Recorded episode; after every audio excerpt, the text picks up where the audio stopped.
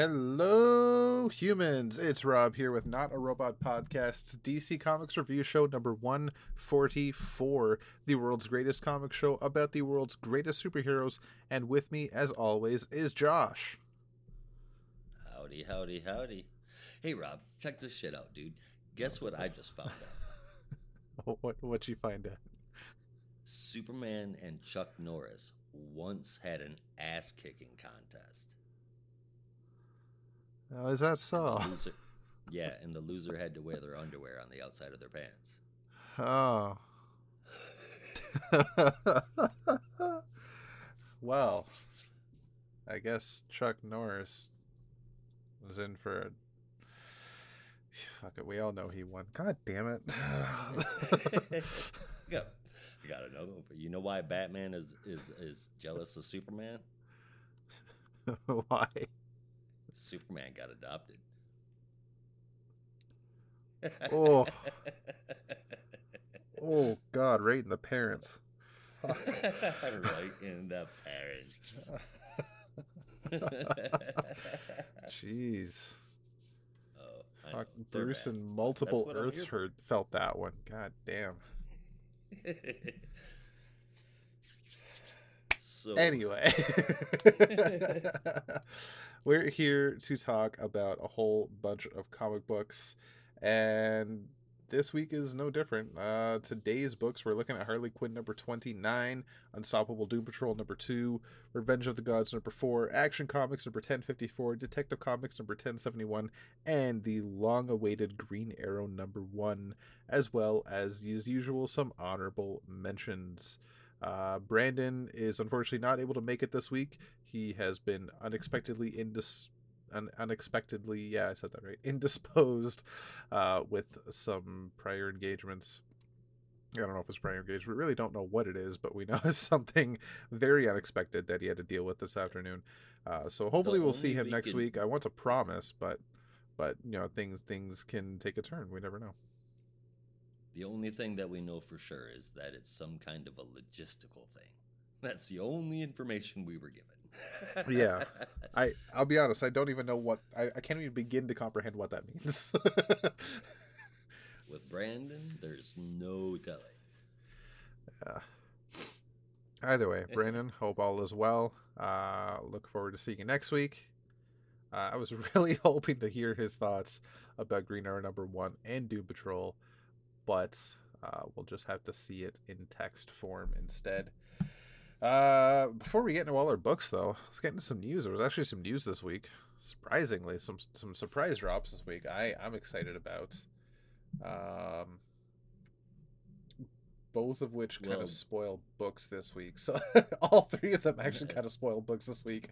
Uh, so I don't even know where to begin. fine. I guess we could start with CinemaCon because that was earlier Yeah, this week, tell, and man. and uh, Warner Brothers had a panel, as did Sony.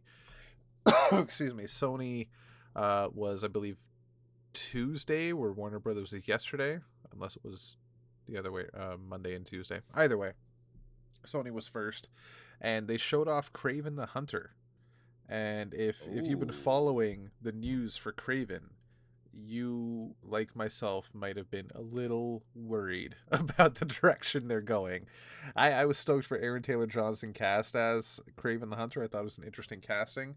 Uh, but all the conversations happening since that they're going to portray him as a hero and that he's more of a an animal protector as opposed to a hunter. I was like, it sounds like an like Yeah, not f- not Kraven. Yeah, no, But- I've been following it all vicariously through Isaiah from the Screens podcast, who pretty much uh, let me know the exact same thing. This is it isn't quite. It's not Kraven. It's Kraven's son, if I'm not mistaken. Is that right? well, it's I think he's still Sergey, but like there's there's a prior Kravinoff as his father was a big game hunter. I think is the idea here. Don't quote me on Okay. that. So But the impression- because they showed some clips, if not a full trailer, at CinemaCon this week, and the impression that is being said is that this Kraven, played by Aaron Taylor Johnson, is a lot more of a villain than we would have thought, and that he's hunting people. So it it definitely garners the R rating it's getting. Like it it's definitely well deserved from how it, it's you being would- described.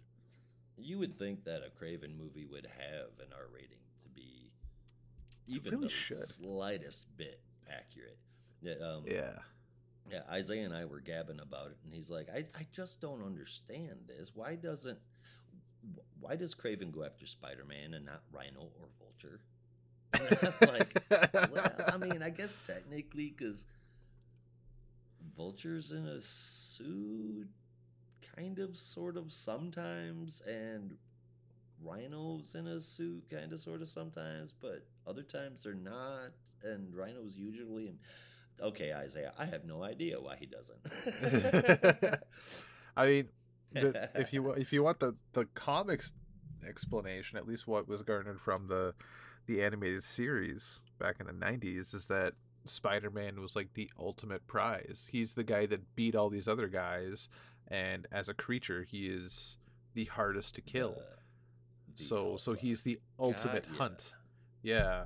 Uh, but if you want the comedy response, uh, maybe Rhino was just too fast. Vulture was too high. I don't know. I didn't even know. Vulture maybe he doesn't- But I mean, maybe he that. doesn't hunt Russians or and old people. I don't know. Could be. Who knows? Yeah, yeah, you never know. uh, Maybe Warner he Brothers though, an affinity for bald people. maybe. I mean, oh yeah, safe. like, but you don't know that Spider-Man isn't bald because of the mask. I think he just assumes. Maybe. Yeah, that's the He same. probably assumption. assumes that he's more spider than man, so he must be hairy underneath, right? That's got to be it. He's not Harry. He's Peter. Harry was Hobgoblin. now your jokes are as bad as mine. nah, I'm not gonna lie. That one was better than mine. uh, right. So Warner Brothers they came in with some swings this week. Ow! Something just fell on my leg. Um, no. I'll be honest, I don't remember all of the movies. There was a lot of non comic book movies as well, a lot of sequels to some horror movies uh, announced. So kind of surprisingly, but I'm not 100% against it, is Beetlejuice 2. That that's been a long time coming. That's been like 30 years now or something like that since the first one. It's it's Um, been a very long time since then. yeah. But the only reason why I am okay with it, and that that I'm that I'm even the slightest bit interested in it, is that Michael Keaton is reprising the role of Beetlejuice, and Tim Burton has to. is directing. It's got to be. You cannot do a Beetlejuice sequel any other way. you got to have Nope. Tim Burton and Michael Keaton. Is how they should have done Batman Forever. But Yep. now I up. did hear a tiny rumor, and it's not confirmed in any way, shape, or form, so people don't go out assuming this. But I did hear down the rumor mill that um oh shit, what's her name? Uh uh oh no, what's her name? Ooh. Give me a hint. For Beetlejuice?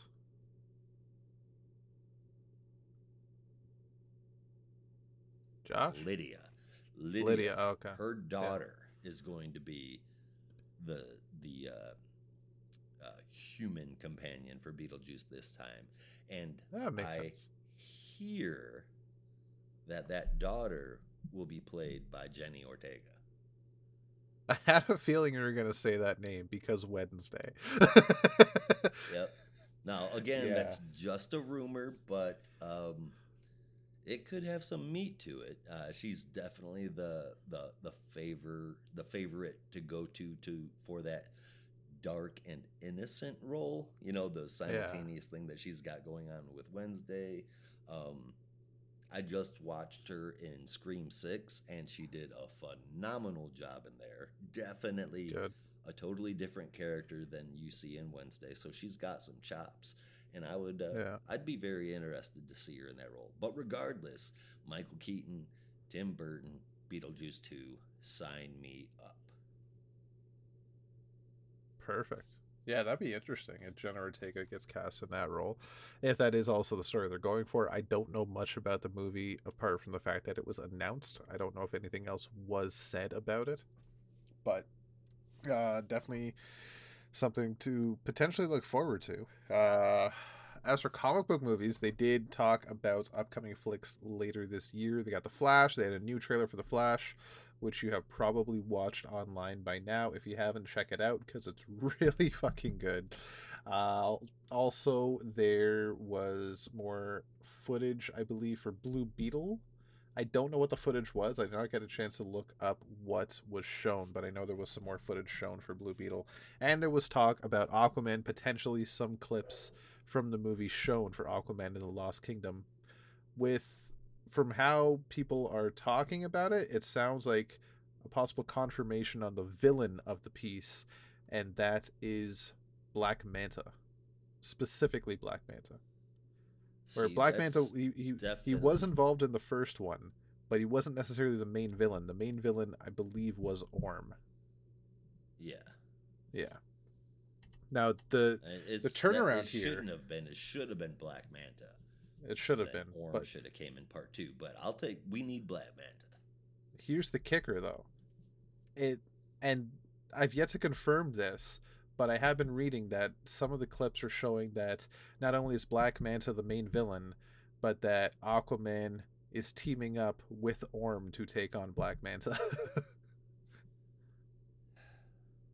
Which is I mean weirdly interesting, but I don't know how I feel it, about okay, that so yet it's weird and it's weird when it's happened before in the comics.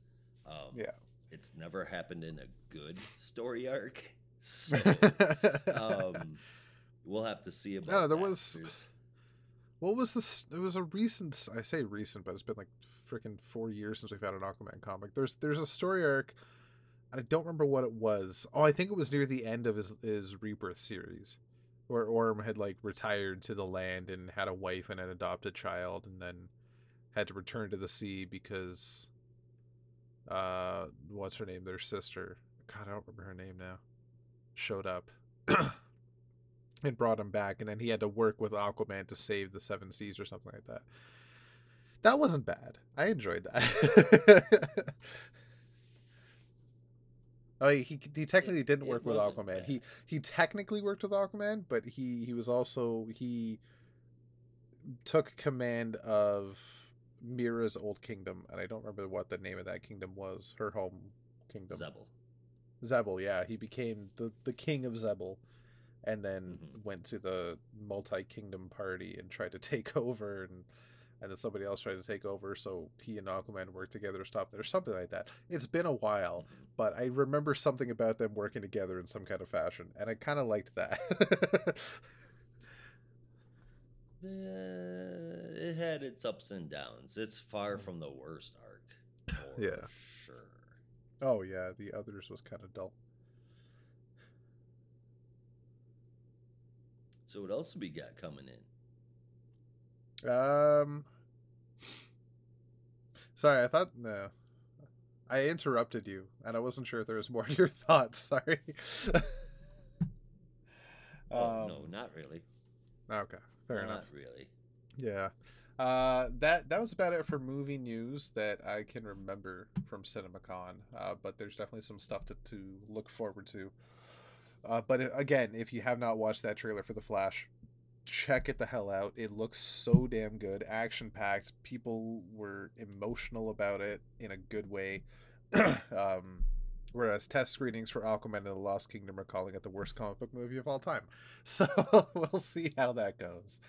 Uh, and as for the third Yikes. DC movie coming out this year that I mentioned, there was some information about Blue Beetle. Well, in the comics world, I have information about Blue Beetle as well.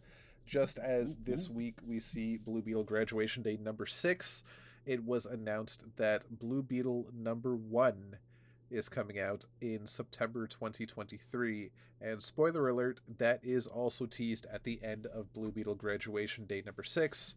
Again, has come out this week. uh, and it's the first story arc will be titled Scarab War, uh, written and drawn by the same creative team. Yeah, so it's going to be interesting. Uh, very interesting. I, I'm just double checking now. I don't know for sure if it's an ongoing or a mini, but I really hope it's an ongoing. I really do. I really hope. Oh, wait, yeah. too. First look at DC's upcoming ongoing new Blue Beetle book. Yeah, so that is Yes. coming up in September as an ongoing. What's a win for a book that lost a round robin tournament, right? Fucking right. Thank you, What readers, for freaking supporting Jaime win. Reyes. You know? Makes me so Oh happy. shit. They have a cover as well for Blue Beetle number one coming in September. It looks freaking good. Yeah, I mean, it's- drop that into Discord. Oh, Brand- Brandon shared the link the other day. It's on that same article. Oh, okay. Yeah. Um it does have that kind of you know those posters people complain about these days where it's just a bunch of floating heads? It it has that same energy, but it's Blue Beetle characters, so I dig it. yeah, I'm all about it. And they're- teasing what kind it, it's a shadowy figure, but it kind of looks like Black Beetle, which would be really weird. But but I'm about it right Very now because I really liked that character. Yeah, I mean, honestly, if you're into Jaime Reyes, you kind of have to dig the Black Beetle character. yeah, Um, he was just mean, a, he- just a fun character. yeah. I also He, he was heavily Gold like a Beetle. a booster gold type villain because he, he debuted in that run and he was only ever really around for blue for booster from what I remember. Uh but yeah, like it carbon copy of the suit in a way, so definitely. I I don't like Dan Jurgens' surprise reveal at the end of Blue and Gold for Black Beetle. I'm gonna be honest with you. It feels really weird. Uh, but we'll see how this goes. Even Yeah. Yeah. Like the more I think about it, the like the logic side of me is like, okay, like, sure it makes sense. Like how many different directions could you go with this? But at the same time just like eh, really? Earth Earth 3 though, come on. uh, yeah. So I don't know. They, it just kind of looks like Black Beetle to me, but we'll see. It's completely silhouetted with red eyes. Uh, but we'll see in September when that drops. Uh, also announced this week, um, kind of breaking out of a future issue, and now I'm. Hang on. now I'm debating if I even finished I Action Comics on. this week. Oh shit. Uh, I, I don't think I got a chance to finish Action Comics this week. Now that I think about it, well, it's a good thing I did. Yeah, that's that is very good. Did oh no, I did, I did. Okay, no, Power Girl's Yeah, not the gonna say- backup anymore. Okay, no, right, it's Power Girl Special Number One, uh, which comes out in May on May thirtieth, I believe. Uh, they're teasing the end of that already a whole month in advance. That uh, there are two series spinning out of the pages of Power Girl Special Number One, and that is Power Girl Number One, just Power Girl, which is confirmed by the writer to be an ongoing. So that is coming, I believe, also in September, as well as, and I believe this is a mini series, Fire and Ice. Welcome to Smallville. That's Fire and Ice from the old Justice League International team. Uh, Beatriz. DaCosta and Tora Yes. Olafsdotter. So That's awesome. that's awesome as hell. I can't wait for that. Uh, I I I've been no. I, I oh my god, I can't talk. I, I have been very vocal. I mean to say uh, about my love of Dan Jurgens on this podcast. Uh, and JLI is no different. So seeing Fire and Ice getting some recognition, I am all for that. Uh, and it looks It's like Power. Girl.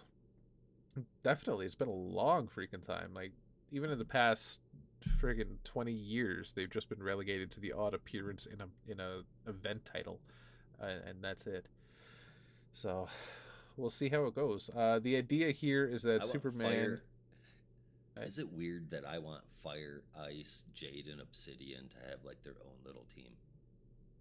uh, like like the real world metropolis or something like that Some, something like that. I just think it would be an interesting. That'd be cool.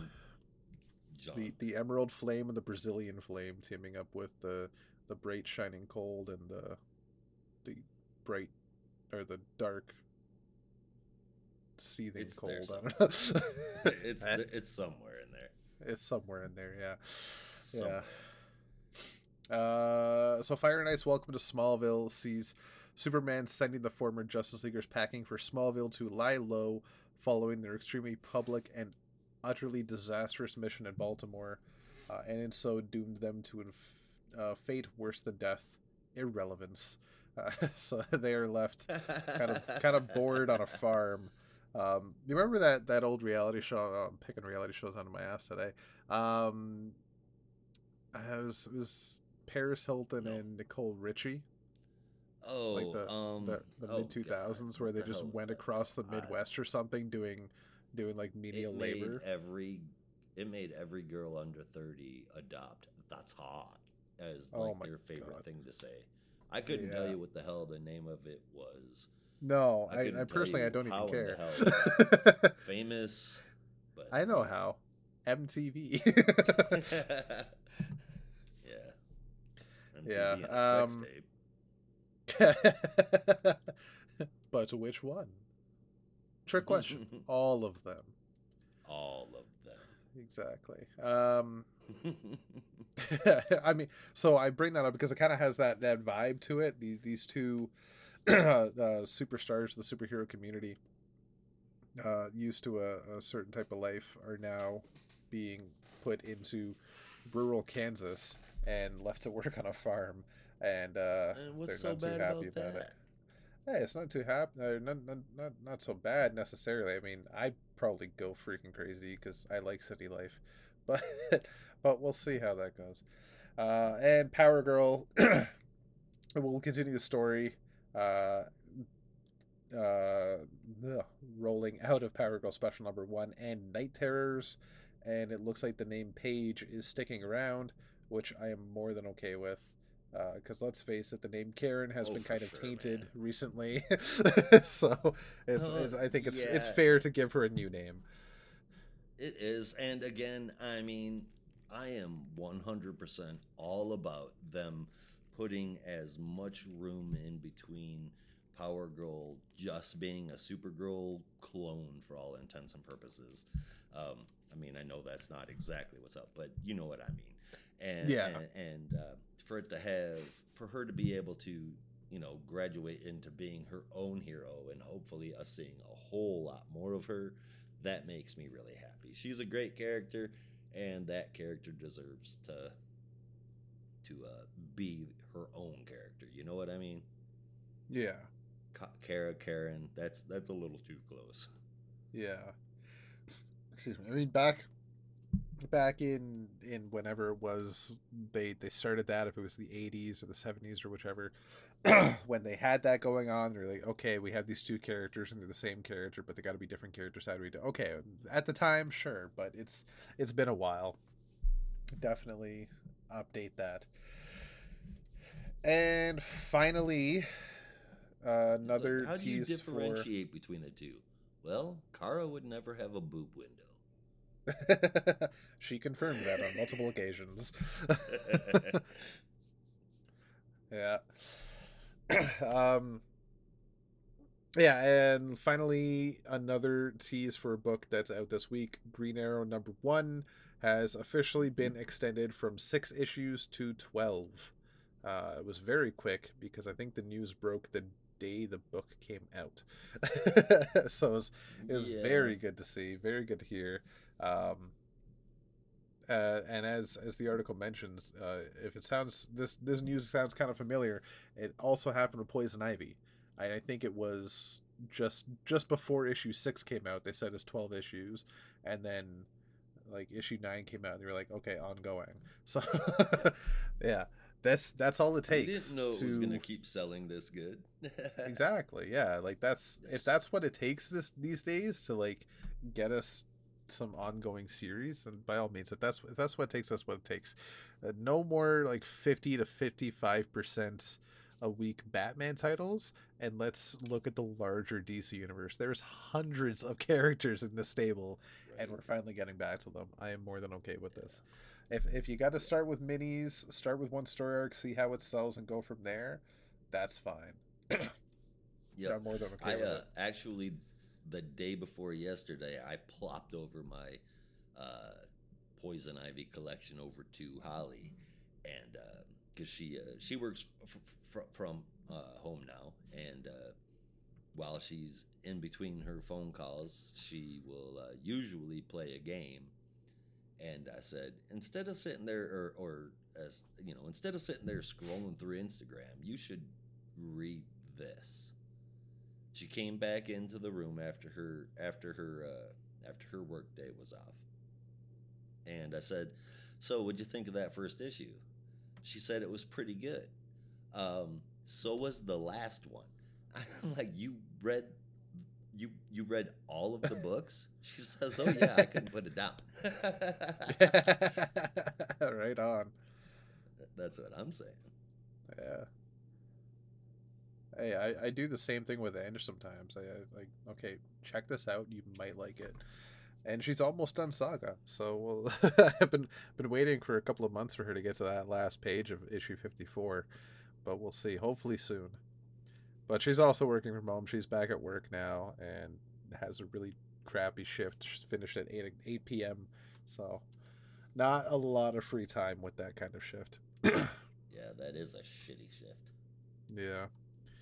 Yeah, I think the last time I did an afternoon shift was back in oh hell, I must have been like 22 or something.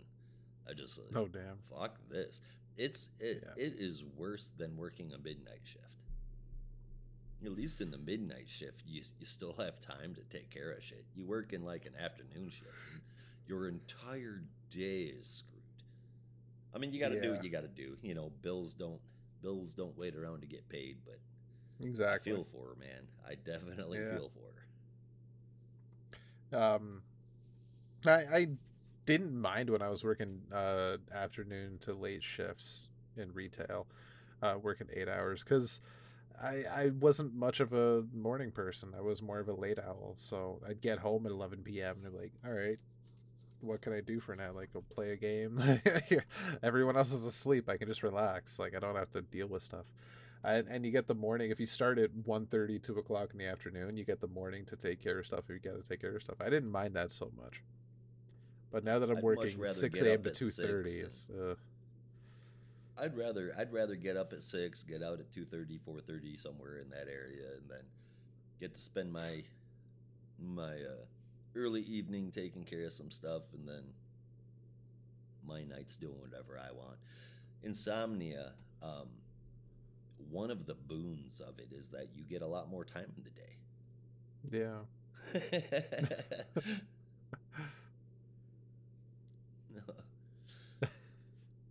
I'll get, on, Um, I'll get on a video game instead of uh, instead of crawling into bed. Everybody else is sleeping. I can't get yelled at. Exactly. it sometimes is great though I, I do also appreciate waking up early on days off like you said everyone else is asleep you get to just do Oh, your yeah. own thing yeah yep. Uh, so you got any news, anything going on in your life right now? Um, I mean, I've I've got that health shit, which sucks. Twenty percent Yeah. lung function. That's no fun. But uh, I've been busying myself with a lot of comic books, um, some video game playing. I picked back up Gotham Knights. I'm still having some fun with that. It is by Right. far from a great game. It's it's it's definitely not getting ten out of ten on anybody's list, but it's a fun way to pass the time. I am playing Right. Hogwarts Legacy far more than that, and I'm fucking addicted to that game, dude. Yeah. Uh, and TV shows.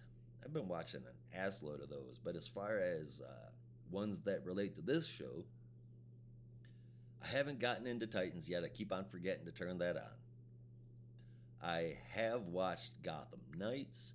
I have watched Gotham Knights to let you guys all know that you probably should not. Um, Oh yeah. if there's a way to sum that up, it's a little I guess the best way for me to put it is that it's like Gotham, the TV show Gotham, Right. mixed with the absolute cheesiest CW show they have ever produced. And the result is not a good one. It is not a good one. Kind of had that uh, feeling from the trailer. yeah. And then finally, man, um, in what I am almost certain that the last episode will have me bawling, and I mean this. Uh, Holly and I are both looking at each other after every episode and going, "Oh shit, we're gonna cry at the end, aren't we? We're gonna fucking cry at the end, aren't we?" Superman and Lois. It's oh been yeah. CW's best superhero show. It's been it's been regular TV's best superhero show ever. And um, if you haven't been watching it, in this season, John is really coming into his powers. He's at the top of his game, uh, and Clark is not so much, and that is mostly because we find out that Lois has cancer. Oh fuck and, off. Yeah, no, for real. And there is absolutely nothing pointing in the direction that she's going to come out of this okay. well, so- shit. The greatest Lois Lane of all time probably to die this year. That and I will fight people on that shit. I will fight people on that shit. Elizabeth Tulloch is the best Lois Lane that's ever appeared on in media. I, I can definitely agree with that. And I, if anybody does have an argument for that, just don't. it's just like everyone's entitled to their opinions, yes, but honestly, Right. Elizabeth Tull is doing a fantastic job. Write in or donate and join the Discord and fight me. I got you. Yeah, we have a channel devoted to fights. In fact, we have two. We have one called Let's Fight and one called Yell at Josh. So you have Indeed. multiple avenues. You can fight the fight on two fronts. People don't have a problem yelling at me. Yeah. yeah. Um, I think that was about it. Uh, as That far as news about it. goes. Yeah. Like I've I've honestly shit, yeah, not much else. Like I I finally finished reading Final Crisis. Uh, it was a hell of a Oh, ride. yeah. Yeah. Um Been a long time since you dipped back into that stuff. That Yeah, like, I've-? I've looked at excerpts every now and then over the past 15 years or so, but no, I haven't really read the whole thing since it was first released, and I'd, I'd just been wanting to take a dive into it for a while. So I got that, uh, I think it was the 2014 or 2015 edition, which had some bonus pages in it to help the end make a bit more sense. And Mhm. uh, I, when I first got it a few months ago, I, I looked and compared to issue seven what the extra pages were, and I know I took photos for Brandon and showed him, um, but I couldn't tell you off the top of my head right now which pages they were. But reading it in a flow, was like, oh, like I wasn't confused about anything. It it was honestly solid, and Mhm. it's a hell of a story. And the edition I had, I think most most of the editions come with uh, Superman Beyond one and two for the tie-in, and then Grant Morrison's Batman six eighty two and six eighty three. I think were the numbers, which talk talk about what Batman was doing between him being locked up and then appearing in Darkseid's throne room, um, and how he escaped and where he went. So, so you get the whole story right there without all the excess tie-ins that don't actually have any connections. Looking at you, Green Lantern, Rage of the Red Lanterns, um, and almost every single other event. every single other one. Yeah, there there is also well, not the just in DC. I mean, everywhere. yeah everywhere. Uh, there was the Resist tie-in as well, which catalogs more about the tattooed man and his part in the story, which is a fairly big part, I gotta say. Uh, and that that was it. It was it read pretty well in the order it had and how it read. I, I really liked it. Definitely recommend checking out again all these years later because you also get to see a, a lot of the ideas that Grant Morrison drops there that he picks up on in later books he publishes over the next 15 years in like multiversity in uh, the green lantern and and there's so so many others um, so it was great to see those start Loads out of others. loads of others Yeah. yeah and it's not only him that dips back to his old stuff. A lot of other people tend to too. oh yeah which we've seen a lot over the past year oh, for sure. yeah there was a good few you, months Williamson. solid where everything was it's not even just like Ram V was doing it uh williamson's been doing it uh Chip Zdarsky's been doing it i think there was one month we had detective comics and batman where Ram V and chip both took over the, the respective books and both issues had teases of grant morrison work so it's he's he's an iconic writer or sorry they sorry i keep they it, it bugs me because I was reading somewhere that I think it was on Reddit. Somebody was saying there was an interview where Grant was like, he's he he's okay with he they, and I keep that in my mind, even though I don't want to. I, I, I want to just go with they they them because that is what is the the constant. Uh, but that one comment has been stuck in my mind ever since. I'm just like maybe it's uh, just don't don't take the chance. So they, I just want to explain why I'm doing that. They uh, are definitely a very prolific writer for DC and comics in general, realistically. Whether you like Grant or not, you got to admit their contributions to the craft were just amazing. I would almost say unparalleled. Oh yeah, yeah. Like when when you look at the, I I'll call it this the the second British invasion in history, or I guess technically third if you have uh the Civil War, not the Civil War, the the the those the the War of eighteen twelve was that the Yeah, the, the British American War, the Revolutionary War, and then you have uh, the British invasion with the Beatles. This is the third British invasion where you had all the the big time British comic creators uh, make a name for themselves overseas with Alan Moore, Grant, Grant Morrison Morrison. isn't British. He's Scottish. He's Scottish. That's British. That's not British. That's just UK. That's- That's Great Britain. It's the UK. it's you're a UK. See, it works Yes. everywhere. it works everywhere. Yeah, if if you talk to some some hardcore Scots people, they they will be like, um, no, I am Scot. Same with the Irish, uh, but it is even my mother sometimes will just, I'm not British. okay, okay, mom. um, Mhm. they are Scottish. Uh, a lot, a lot of the bigger ones, a lot of the better ones, I'll say, were Scottish. Uh, Mark Millar, Al, Alan Moore. I think he's just English. Yeah, if I'm not mistaken. Would which would explain the hard headedness. Yeah, and his appearance. Uh, and, and his people. I, I I blame that on him being a wizard, but There's never um, been any proof of that. there, but there him. hasn't been any proof to dispute it either. you can't prove he's me. not a wizard. Uh, I, I can't remember any other. I know there was a lot. There was a lot of people just like booming overseas in the '90s. Uh, I can't remember '80s and '90s. I can't remember them all, but those are definitely those are Lots three of of the biggest. Yeah, Grant Morrison, now Alan we're Moore, s- Mark now Millar. we're now we're on our way through the Canadian invasion. yeah, hell yeah. Okay, so- S- No, so you're not on your way through it. It has come, it has landed, it has taken over, and we were here before you even knew it. we we were we were already apologizing before you knew what even happened.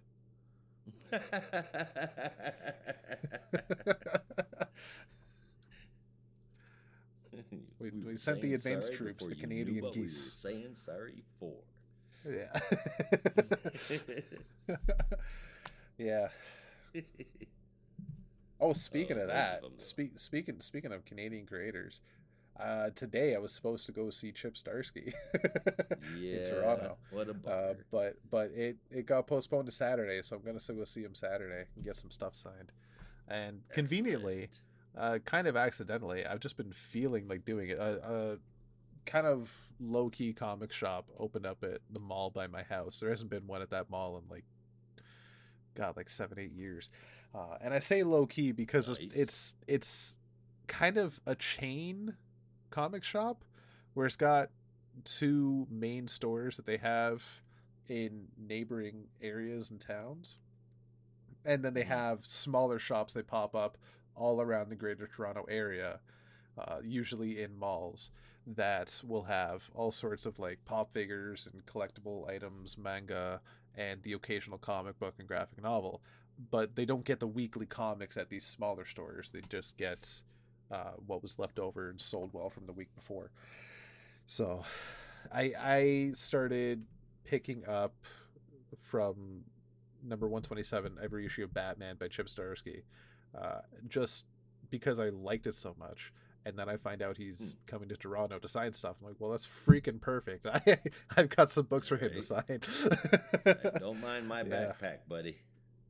Exactly. I, I don't imagine I'm gonna bring all of them. I might just get maybe 127, maybe 134, because I do have all all the issues of his run so far. So Yeah, I just picked up 131 last week. Oh yeah, gotta start there at least. Sure. Uh, we'll see how it goes. Yeah. As another shop I haven't been to before, because it's a part of Toronto I don't. I usually drive through on my way to a Blue Jays game.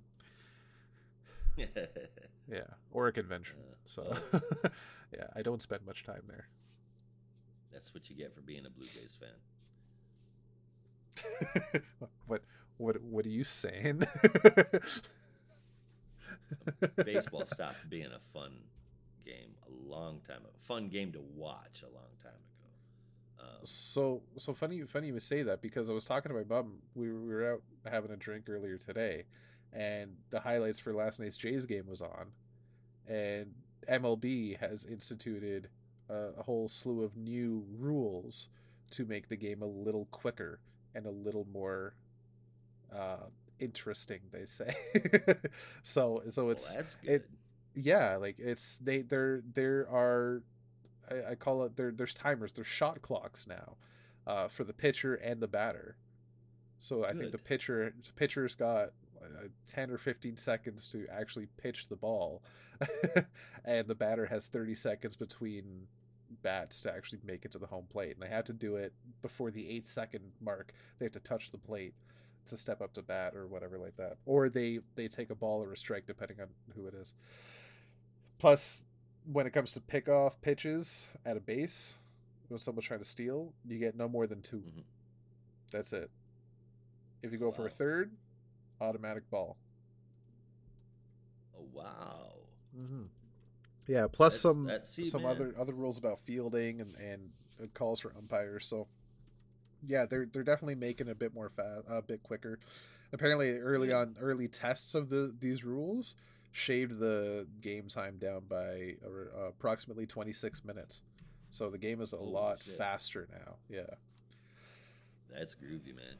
I Yeah. mean, I loved baseball as a kid. I, I loved the Detroit Tigers and I loved the Baltimore Orioles. And um, it just got to the point where it was taking so long. It was almost as if everybody there was getting paid by the hour. Yeah. And it turned, watching baseball turned into watching golf. It was just something you turned on to fall asleep to after Thanksgiving. You know, something, something yeah. like that. Mean, I it's it's definitely people, more but, you fun know, to watch in person. You get Oh, the feel yeah. of the crowd. You go there you get your $10 hot dog your $20 beer and hope you don't spill it because you lost out 20 bucks and, and you just get the vibe of the crowd and you get to see the game live. It's a lot more fun there because i got the, the music going the people cheering the the mascot doing the stuff in the stands it's, it's great stuff like it, being in person i i get bored watching it on tv sometimes too because you're just it's three hours of watching people stand around on tv it's Yeah. it is is a little more boring. I, prefer, I as much as I like the sport, and I like watching it. I prefer to watch highlights more often than not. Or if I know there was a really good game the day before, I'll go back and kind of go through the game. But yeah, no, I, don't, I kind of don't blame you there. It's a lot. It's a lot. Yeah. It's a lot.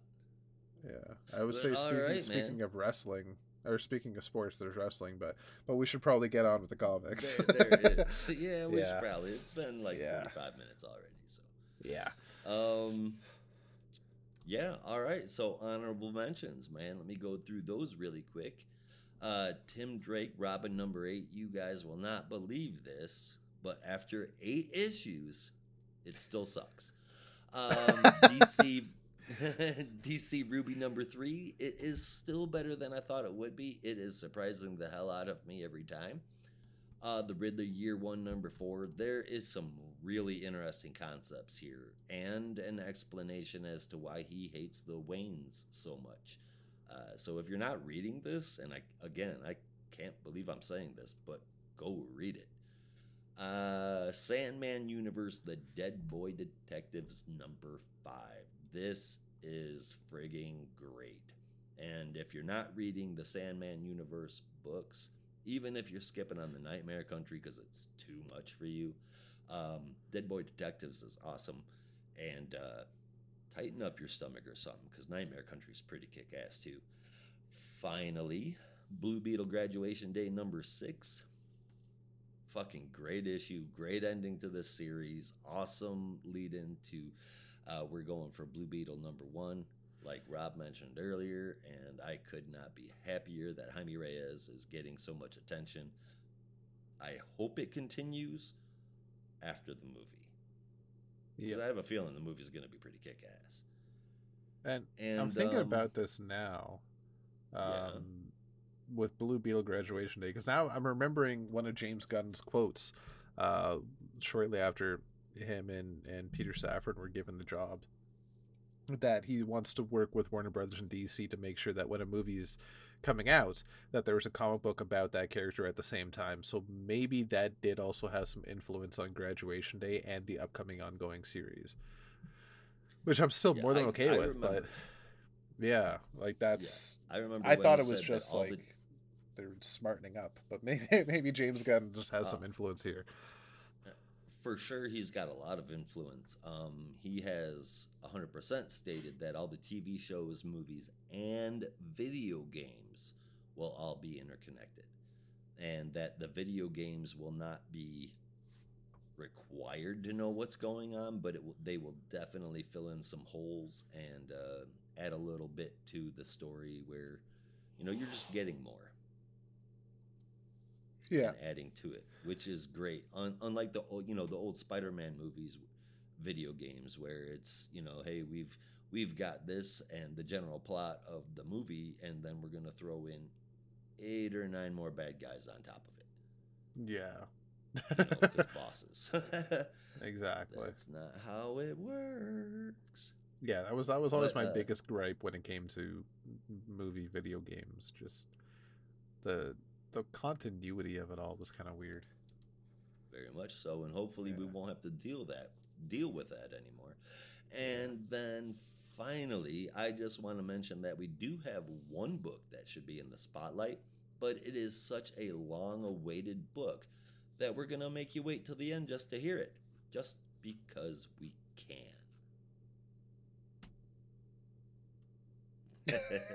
can. That was that, was some Green foreshadowing. that was definitely some foreshadowing if I ever heard it. Yeah, that's uh that's on that's on me. Um I, I forgot that we usually put number ones in the spotlight, but No, I thought I Green it Arrow was out. also yeah, like it's it's a it's a heck of an issue and we'll get into that later, but I figured it's it's a good way to close the show. So Absolutely. That's- I think we've that's what we're waited so do. long for the book that everyone can wait till the end of the podcast to listen to it. right on. Uh before that, that, on though. No, honestly, I was like, I mean, technic technically on purpose. I wasn't even thinking about the fact that it usually goes on Spotlight. I was just thinking like no, it'd be a great closer for the show because it's an exciting issue. Um, completely forgetting that we issue. that we usually put number ones in the spotlight. Uh, we'll we'll see how that goes going forward because there's a lot of upcoming number ones that are just exciting. With Shazam, we got Green Lantern, Steelworks all coming out soon. Uh, Hawk Girl, so I don't know. We'll see. All We'll kinds see. of We'll see. goodies. All all kinds of goodies. Oh, that's that's something I was going to mention. We got Hawkwoman previews. to get some love. You know. Yeah. What which The series. uh, Out of Ken- Hawk Girl Kendra? and Hawk Woman, yeah. Which one is Shayera is Hawk Girl right now? Yeah, they alternate Yes. sometimes. it's hard They to do. keep track. But Hawk Woman is Hawk Woman is like my favorite out of the two, and I wish she got more love. yeah. It, But anyway, or isn't shall shall Ken- we move Ken- on? Ken- Kendra's Hawk Girl now, or is it Shayera? No, it should be Kendra Uh, Saunders is Hawk Girl. Yeah, Yeah, and then Shayera Hol would be Hawk Woman. But then it yes. it's so hard to keep track. it's just like the Hawks history. They it's it's just confusing. It bit. really is. But I yeah. I, I, I want to say that uh, I want to say Shayera is going to remain as Hawk Woman. Kendra is going to remain as Hawk Girl, at least as far as I can tell for the long foreseeable future. So Yeah. Uh, just one one thing I forgot to mention: we got advanced previews in the public for some books coming out in a couple of weeks. And normally we get previews a week ahead, but there were some previews dropped a couple of weeks ahead for uh, Green Lantern number one and Batman Brave and the Bold number one. And I think there was one other, but I don't remember what it was. Uh, and I took a look, and they they look really interesting. I, I don't think I realized that Brave and the Bold was going to be an anthology book. I thought it was literally going to be like the old just one-off team-ups, mm, but no. Which is no, honestly, it's a bit of a shame. Legends. Yeah. But there's there's more than just Batman in it. So like there's a story in the first issue that I think is just Superman. Just kind of interesting. So it's not specifically Mhm. just Batman and Batman related characters. So that's good to see. No, the, the Yeah. whole Brave and the Bold bunch. Yeah.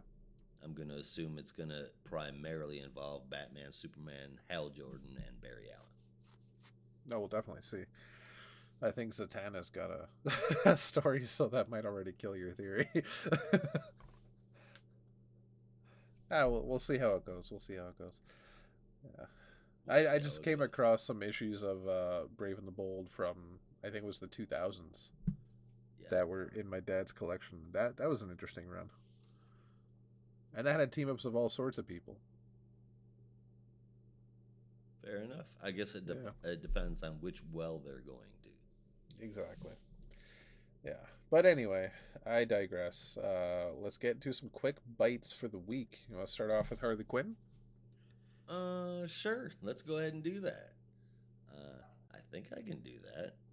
Yeah. Yeah, yeah, I can do that. All right, Harley Quinn number 29, written by Tini Howard, Sweeney Boo on the art and cover, and lettering from Steve Wands. So, part one, we begin our journey on the distant planet of. Let me start that over again. We begin our journey on the distant planet of Earth 48, the city palace of Lady Quark, Lord Volt, and their children, one of which is Liana. Earth 48, it seems, is that universe's war world, and the current threat there smells like birthday cake. Oh. Then, I'm not making that up, it really does. Then we move o- we move on over to Harley and Ivy's place, Sans Ivy, of course, back home with us on Earth Zero, and Harley wants to take a trip through the multiverse. She sees an ad for it from Zatanna, which seems strange that Zatanna is uh, putting out uh, TV infomercials for multiversal travel, but uh, nonetheless, that's where we are. Anyway, she heads on over to see her, and they talk after Zatanna says a spell to hide her side piece. Uh, why is she there? Well, it's because of that multiversal fish from last issue. Zatanna can help, but Harley has to sacrifice something that's alive. After talking it out with Batman, she decides that she's going to sacrifice the one plant that Ivy left in her care to make the spell work. Next thing we see are Bud and Lou, hy- uh, uh, everyone's favorite hyenas, standing upright like people speaking through what I guess is telepathy. Making old Rob 2814 exceptionally happy. Next issue, The Tale of Captain Carrot. T A I L. Yes. Um, I want to see Sweeney Boo draw some DC cartoons. yes, I, I'm Like, very excited about that. Hardcore. A bat, uh, the way she draws Batman. I want to see her specifically. There, Batman has to be in the cartoon. I don't care what kind of cartoon it is, but I want Batman in there very badly. And I love the way she does Harley too. So, um, yeah, major props to Sweeney Boo, uh, Sweeney Boo on that. Uh, part two, an in continuity dream, or rather another one, written and drawn by Adam Warren, colors by Alejandro Sanchez, and letters by Hassan Otsmane-Elhaou. Harley has a trippy dream where Bud and Lou run through a whole bunch of scenarios. Uh, they're talking, by the way, where Harley is imagining things or worse, and then she wakes herself up. In the last panel, we see Bud and Lou actually are fully articulate, multiversal, anthropomorphic hyena forms, which I think is a very super long, long way of saying that they're basically werewolf hyenas from another dimension. Sounds like it. Yeah. but um, it's an absolute insane path for this book to follow, and 100% believable for this book to follow. All of the art is fucking great. Um, it matches up the stories so well that they're in respectively first and last. The stories themselves working together like they do is great. I wish backups worked alongside of the main issues way more often. This isn't even just a backup. This is a total tie in to what's going on, and that's awesome. The stories themselves are great. It's top notch stuff, man, and I, I really can't wait for next month's issue. I have to see where this goes, and given that I believe Poison Ivy is an ongoing, Harley is definitely an ongoing. Will the two will DC's favorite fan couple, DC's fans' favorite couple, I can't talk. Um, will they ever get back together? I don't know. Inquiring minds want to, though. I am definitely enjoying this, all of it, man. I, I gave this whole issue an 8.75 out of 10. Right I thought it was Um, fantastic, man. Yeah, it, it was really good between the main story and the backup. I gotta say, Harley looks like she's dealing with some shit. Maybe she should Oh, yeah. see a therapist. Uh, Might I be a good idea. She, she she seems like she okay. So Harley seems to be getting her shit together. The only Yeah. problem with Harley getting her shit together is that she's Harley. So she's smart enough. She's smart enough to be a, a, a, a professor at a college, like she is. Um, yeah, but she's also a psychologist enough to know herself and know that everything that she's seeing or going through could be completely delusional. So that's that's it's crazy, but I love it. It works so good. exactly. And that's yeah. Who knows? But we we know multiversal stuff. It's it's legit. Except for the Bud and Lou stuff, I'm on the fence about that. hmm yeah. Um. I can only assume that this whole Bud and Lou thing are uh, actually Lady Lady Quark and Lord Volt. Uh, That's but definitely the vibe I got. Completely wrong. Yeah. Uh, I mean that that was definitely the vibe I got until the backup, which, if that was also kind of part of the same story, then it makes you question things because they basically say they're not. So I don't know. We'll we'll see. We'll see next issue. Um, you you are one hundred percent right that the end of the issue got me really excited. Uh, with the next issue tease with Captain Carrot. I can't freaking wait. uh, I know last issue Lady Quark mentioned that the clownfish was taken from a great warrior in the multiverse, but it wasn't really said who it was until this issue, and early on she said, uh, I, I don't know if she actually name dropped Captain Carrot or she said a, a super powered bunny or something like that. But that got me excited. I'm like, oh shit, it was Captain Carrot. and then they say next issue we're getting some Captain Carrot stories. Fucking yes. See the the, Uh, the mention in it completely flew right by me. I didn't even pick that up. I picked up that caption box and went, "Oh, Rob is smiling." Yes, I was. uh, so for now, uh, fuck it, I'm upgrading it because of the Captain Carrot tease. It's 8.5 out of 10. It was 8.25, but now it's 8.5. I imagine next issue will be a 9.75, but that's for next month. we'll see how it goes. Uh, He's yeah. not playing favorites at all. favorites? No. of not at all. All right, so now we're going to move on over to the Unstoppable Doom Patrol, number two. And this is, I forgot to write down the creative team because this was Brandon's book, but now it's mine. Hold, please. This is brought to us by Dennis Culver writing with art from Chris Burnham, colors from Brian Reber, and letters from Pat Brosseau, with a cover from Chris Burnham and Brian Reber which I'm really digging the covers that they're, they're doling out these days. Uh, oh hell yeah! at least for I mean for this series, uh, I'm really liking it. The cover for next issue looks really good too. So we open up on the Doom Patrol, saving another metahuman in danger. Uh, this time in danger from Peacemaker robots. Um, oddly enough, they look really weird but interesting at the same time. uh, saving a lone metahuman who is being called Velvet, uh, but he believes most people call him that because, or no, they call people call him Worm, but he believes most people call him that because of Velvet, the worm that lives inside his stomach. Uh, so he's rescued by the Doom Patrol and taken back to home base, but he is actually a spy for the government and the government organization that Peacemaker works for. As he's working for Peacemaker, and he was once a member of the Suicide Squad against his will as is all the members of the Suicide Squad. Uh, they give him the grand tour of the home base where they meet Flex Mentallo and a whole bunch of other recruits training in the gymnasium, as well as we see finally Niles Caulder, who uh, is actually no longer in control of the team and was brought back in a uh, consulting capacity only, as Yeah. Jane's Jane's personality for chief uh, quickly reminds him that you were here to consult only and nothing more. Uh, Robot Man, meanwhile, takes a trip down memory lane, visits the grave of Dorothy Spinner, and gets in contact with some other past members of the team.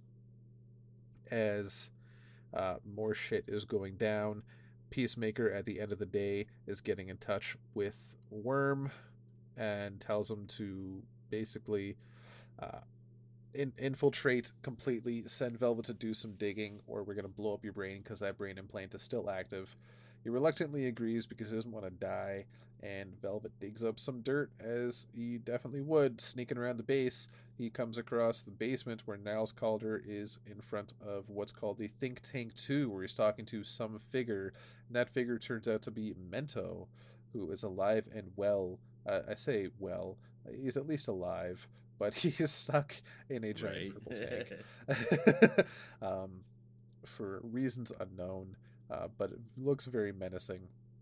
And he gets a little freaked out. Worm and Velvet escape to the top, uh, but the Doom Patrol know that he is a spy and are jamming the signal that Peacemaker's sending out to the brain implant so he's not blowing up. Uh, they have a discussion and tell him that they can try to keep him safe, but realize that there's there's no way to actually keep them all safe, and that the signal they're jamming is not going to last long. So while Worm is definitely a goner, he begs them to save Velvet, and they take Velvet as Robot Man does Worm one last solid and throws him up into the sky as he explodes in tears. Uh, very, very sad. uh, but Peacemaker once again teases that there's still a spy inside because Velvet is actually the agent on hand. Um, the plot is starting to come together. Uh, we're seeing what Peacemaker has to do with all this and where Peacemaker's spot in the dawn of DC is. Uh, and this series, I think, has been very good so far. Waller's the throwbacks in this issue are great. Seeing all the members of, of the team from the past. Uh, I, I've been digging it so far. I really have. This this one get an 8.75 out of 10. The art's been really good. The story's been interesting. Uh, the plot is solid. I, I don't think there's much to dislike. But I also have not been a lifelong Doom Patrol fan. That's why I've been waiting to hear Brandon's thoughts on this. But but um, we'll we'll definitely have to find out. Maybe when issue three comes around. Yeah. So eight point seven five out of ten for me. I am not the librarian that Brandon is, especially when it comes to Doom Patrol, but I am a fan. And um, this one sucked ass. No, I'm just kidding. It is great. Issue number two. Um, hell yeah. I agree with Beast Girl, first and foremost. Silas Simon is a kick ass code name. Yep. Um, I think it's awesome. It's very close to um, the Latin name for magic mushrooms, but other than that, I think it is really That- fucking cool. That might be intentional. right? And uh, what did Mento ever do to Peacemaker? There's a question for Brandon. I can't Yeah. help but wonder why the Suicide Squad wants a piece of the Doom Patrol so badly. Uh, that was really sad. What happened with Worm? Turns out Yeah. that he's completely innocent. He had like nothing. He not a bad bone in his body. It seemed as though he was just kind of forced to spy on them a little bit. But uh, I guess the big question is is is that little cute ass slug going to join or destroy the Doom Patrol? Uh, DP is always nuts, and this definitely continues the tradition. All the muckety muck in the team itself, all the craziness that just comes along with Doom Patrol. So far, the story has definitely got my interest peaked. The art is just absolute Doom Patrol. Uh, I I really it, it's so far it's only two issues in, man, but so far so far so awesome. I, I dig it, and I gotta give this an eight out of ten. right on. Awesome stuff, man. Yeah. Awesome stuff. Loving it. All right, with that, Feel- it feels are... like a modern spin on our. Uh, it feels like a modern spin on the good old classic Doom Patrol, and man, you couldn't Yeah. ask for more than that. Definitely. Yeah, it's it's a solid series right now. Dawn of DC's been hitting it out of the park, though I gotta say, so far, with all the all the the issues they have, it's been a solid initiative. Yeah, except for Superman, it's all been pretty good. except for Josh, Oh. except for Superman. For the rest of us, uh, excuse all me, but uh, Tom as well. yeah, Tom as well, and you can't argue with him. He's a trained psychiatrist. He knows if it's crazy, and you know it's crazy. I'm just saying. it's crazy. Psychologist, psychiatrist, we're both saying it's nuts. It's got to be nuts. Yeah, I I I can't argue with that too much. no, more so, I won't argue with that too much. Yeah.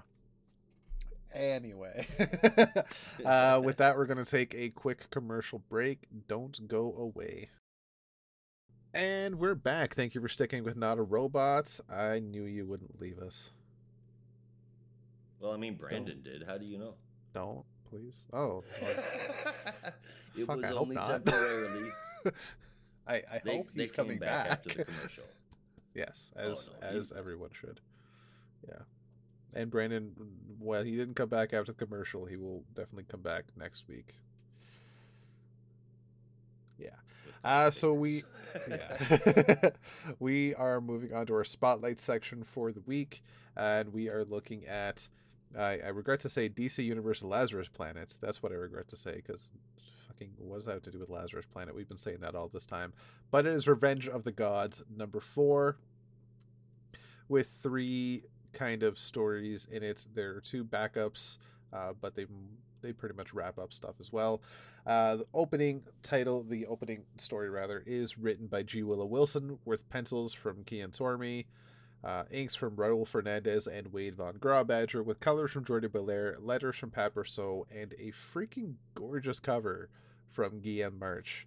I gotta say that that cover is full of action. and looks friggin' dope. I love it. The only thing that's kind of weird is where Diana's right leg is, but apart from that, it's it's friggin' amazing. That's the only thing that's weird. For me, yes. right, You can the- you can kind of see it under her armpit, but yeah. On the cover, she is saying, "Face the wrath of Shazam," and that's not a sentence I ever thought I would hear. Very Yes. weird But that me. that's that's that has nothing to do with Guillaume Mercher's art though. Oh no, by far, No. no, not at all. no. No.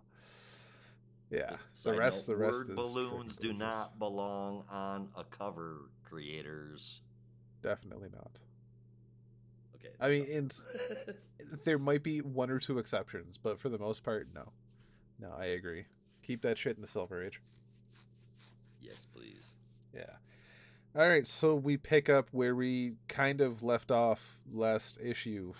Uh, or maybe that was in Wonder Woman. I'm getting kind of confused about what happened where now. But basically, Diana received the power of Shazam from the newly named Mary Marvel. Uh, what's confusing is that in the backup, it showed Diana uh, teaming up with Mary Marvel after she fought Hera. But at the end of the main story, she was going after Hera, and the fight was just beginning. So now we're seeing Oh, seeing no, the no, fight. no, no, no, no, no, no, no, no. At during the back of the last issue of Wonder Woman, what we saw was Wonder Woman taking a random break in the middle of the fight to go. oh, that's what it was. Oh, That's what it was. Okay. Okay. Well then. Yeah. Uh, where Just that fits here, I don't know.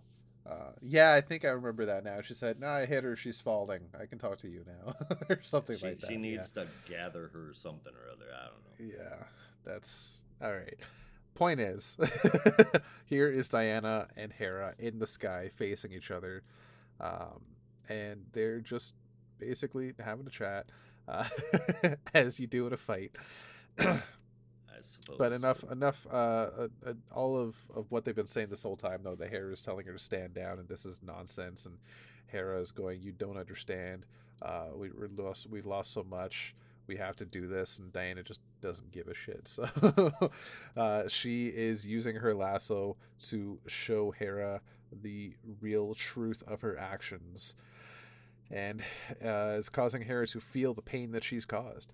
Uh, yet Hera always has tricks up her sleeve, and while she is bound by the lasso of truth, she is not alone as the wizard uh, Shazam, the wizard of Shazam, I forget his actual name, the wizard, you know who I'm talking about, uh, comes crawling onto the battlefield in a big boom of lightning, uh, all beef caked out as he was when he took Billy's powers.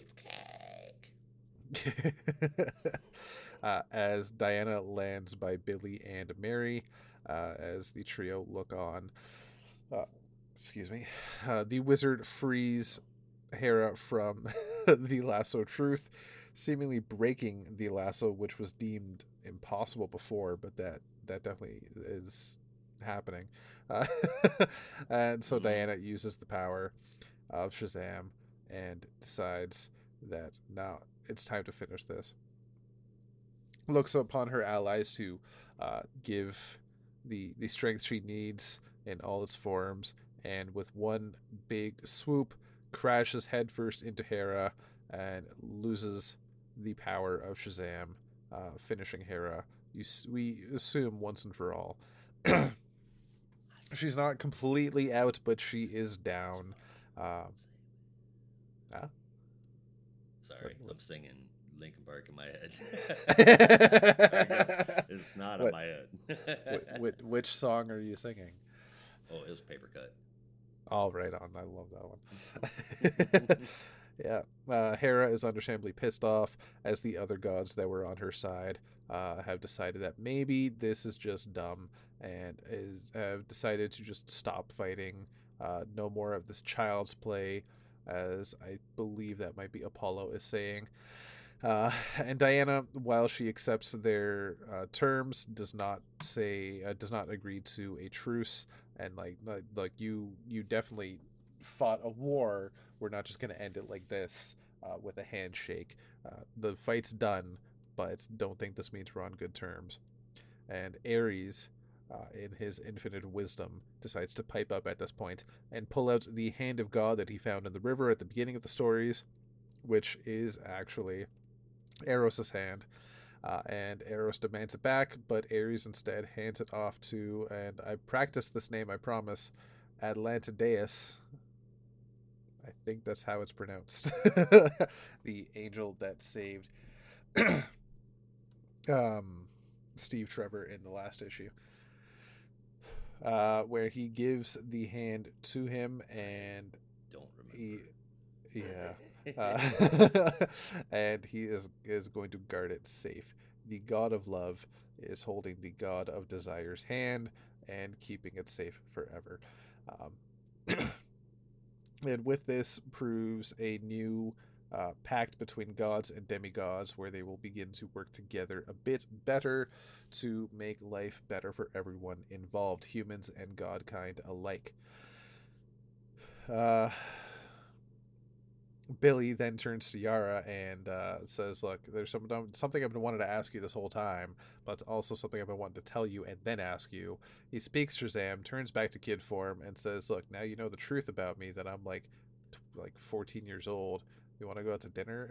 and Yara just puts him down right away, which, yeah, kind of fitting because Yara is like 21, I think, or something like that. There's there's no way she's like what, 14, 14, 16 15, maybe something like that. Yeah. Well, hold on, matter on. which Mary's way- in college. Yeah. Mary's in college now, so Billy's got to be at least 18. Because he's older than Mary, 18. right? I don't. I didn't think. I thought Mary was the oldest. Oh, maybe, uh, maybe, but he he's, he can't be too far behind if that's. I mean, No, He's no. I think he was always like a year or two 18. behind. So, so Mary might be like 19 right now. but yeah, but he still doesn't have Um, a shot with Yara. No, no, no. No matter which way you look at it, it's just not a good idea for Yara, which completely understandable. um, Diana takes a moment with Mary and uh, to thank her and and thank her for her her honor. Uh, was an honor to know her, and uh, they they finish off looking at where Hera has gone, but Hera has disappeared, as is the case um, back to Olympus. Uh, Ares appears and uh, Diana asks of their truce, as Ares says that there is no truce. He's the god of war, and he fought a war. That is the only reason he fought this day. Uh, so they leave with an until next time, old adversary. Until next time. And up on Olympus, we see Hera slinking back to the temple, uh, where she runs into Deimos and Phobos. Uh, who decide that You need who a drink tell- water, homie. I do. Thank you. no problem. it's been a little, bit of a long issue. This one. Uh, she runs into Phobos and Deimos, uh, who have been ordered to prevent her from entering the palace uh, by none other than uh, pretty much everyone. Yeah. You know? Phobos and Yeah. Say no. You No. can't come in here. We never really liked you anyway. Exactly. Yeah. Uh, that. exactly that, that that was that was well deserved that was pretty awesome uh as they say she's no longer the queen of the gods no one ever none of us ever really liked you anyway so just fuck off uh, and she Fuck is off, then met yeah she is then met by the wizard who has shown up to deliver her a message uh, and that message is that she is unworthy uh, and uh, takes away potential godhood from her. And that is the last we see of the story. That's that's it. That's that's the end of revenge of the gods. Uh, i'll get into that later. In the first backup uh, the amazons backup uh, which is written by Becky Cloonan and Michael W. Conrad, with pencils from Aletha Martinez, inks from Mark Morales and John Livesay, colors from Alex Guimarães, and letters from Becca Carey, Hippolyta, and uh, the other goddesses she has brought with her. All of the names I don't remember, but they're all there, all five of them. they join the fight against Hades and the uh, armies of Tartarus, the skeleton zombie armies, and help the Amazons uh, fight back and save Themyscira from eternal judgment. As Hades reveals that uh, he kind of just thought the island was abandoned, so he figured he'd take it and you know have some extra land space. But okay, he'll he'll he'll step back for now. But once he set his mind to something, he does not quit. Uh, he simply bides his time and waits, which uh, okay. At first, you're like, "Oh, my bad," and then you're like, "My bad," but I'm Mm, coming back. But Yeah, okay, sure. yeah. Um, the goddesses then, include all five goddesses, including Hippolyta, then bless the Amazons and Themyscira once more, uh, shrouding them in uh, mystery and giving them their blessing uh, for all eternity and giving them renewed strength, eh, with the promise that they bring their own strength to man's world and help bring it to the next uh, step of, of the Earth's evolution, realistically. And the Amazons are now left to control their own destiny. That is to be continued in the pages of Wonder Woman. And finally, hold on while I take a drink of water. Almost Okay. there. The Shazam backup uh, which finishes off the story that was written by Josie Campbell with art from Caitlin Yarsky and colors from Jordie Bellaire, plus letters from Clayton Cowles. The story that was started in New Champion of Shazam ends here. Yeah, back in Washington, D.C., Mary and Billy are just having a chat, uh, and Billy. Um, Oh, they Billy. basically they basically tease each other as uh, brothers and sisters will uh, but then Billy's like, "There's one thing I have to do," and he calls forth the wizard from the Rock of Eternity in his chest, uh, and Billy says, uh, "Mary's about to like berate the wizard, but Billy said, "Look, I know why you did it. I get it. Whatever. Maybe I was unworthy. I don't care. The point is, Mary should be the champion because Earth still needs one. Give her the power. It might I might not be worthy, but Mary definitely is." And both the wizard and Mary go, "What?" Um, right? Billy concedes that Mary is just better at it than he is, but Mary's like, "You idiot! I I feel the exact same way as you. I don't necessarily want this any more than you do." uh, but the wizard was like, "Look, the fact that you are doing this, and maybe I was wrong. Uh, you you cut me off from the Rock of Eternity. I thought I was betrayed, but maybe I was mistaken. This does deem you worthy." But at that time, Hippolyta shows up with her goddess power and uh, provides Mary the same comfort. And with the stamina of righteous Artemis, uh, sorry, let me do this in alphabetical order because they do not do this uh, on the page.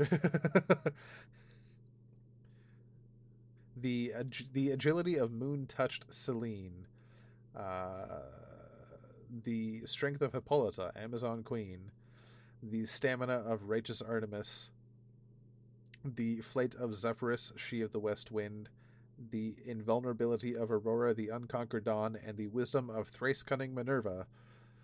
With them on her side, all Mary has to do is speak the word aloud, as Billy does with the wizard, as they both say Shazam, and together they are both the champion of Shazam. And that ends Josie Campbell's story for the Shazamily.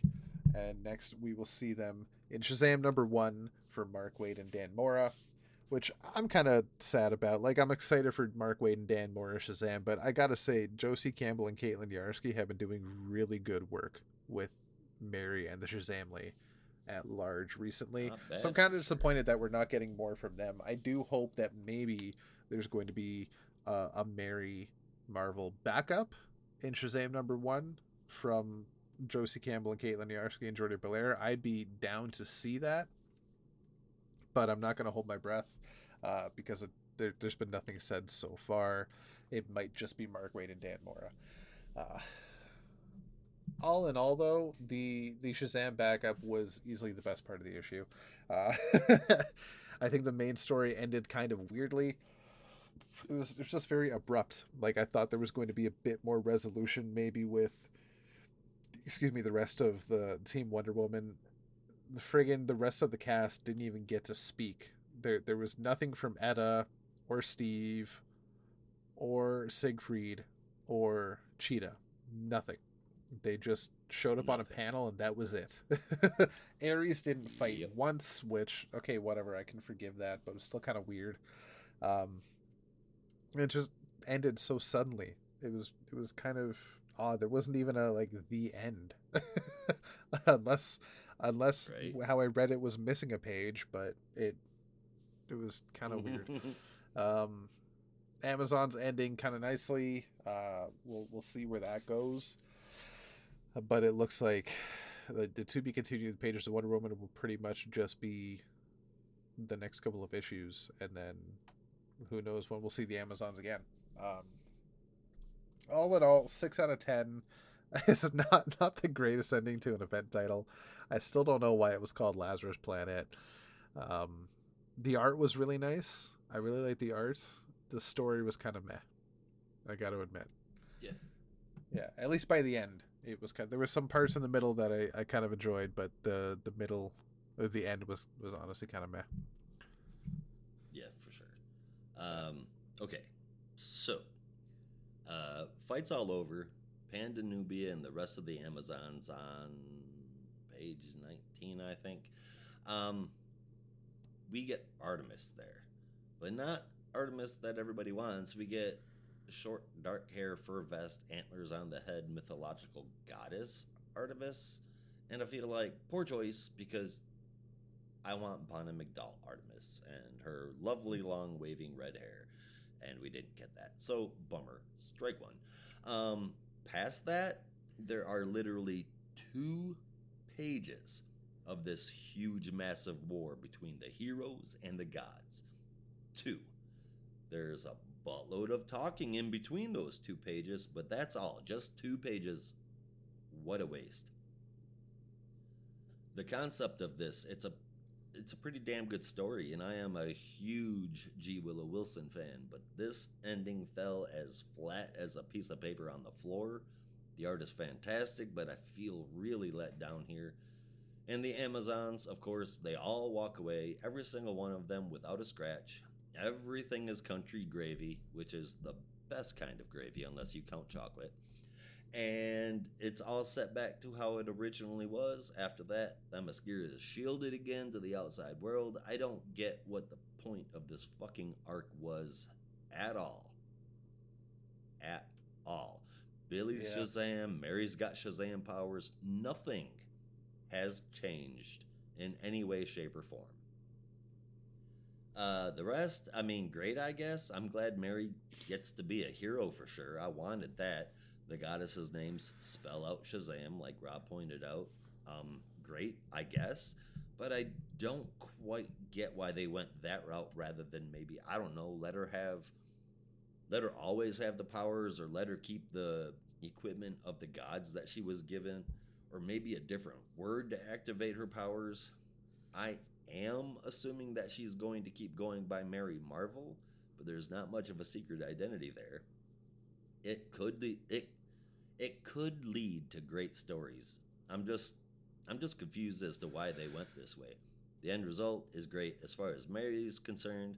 The way there, really not so much. Again, the art is great. It's perfect here for the Shazamily. Um, there's gotta be a better word for it than that.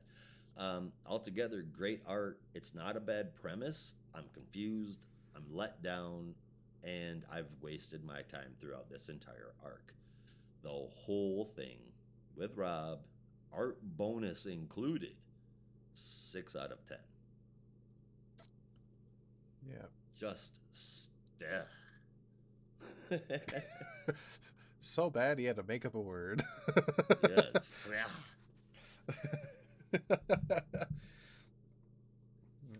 All right, so that is our spotlight section for the week. We are shutting off the spotlight in Gotham City for now, and well, I, okay, we're, we're shining we're shutting off the spotlight in another city and turning it on in Gotham City is what I should say because now we're going into our full dive section for the week and starting off with Detective Comics number 1071.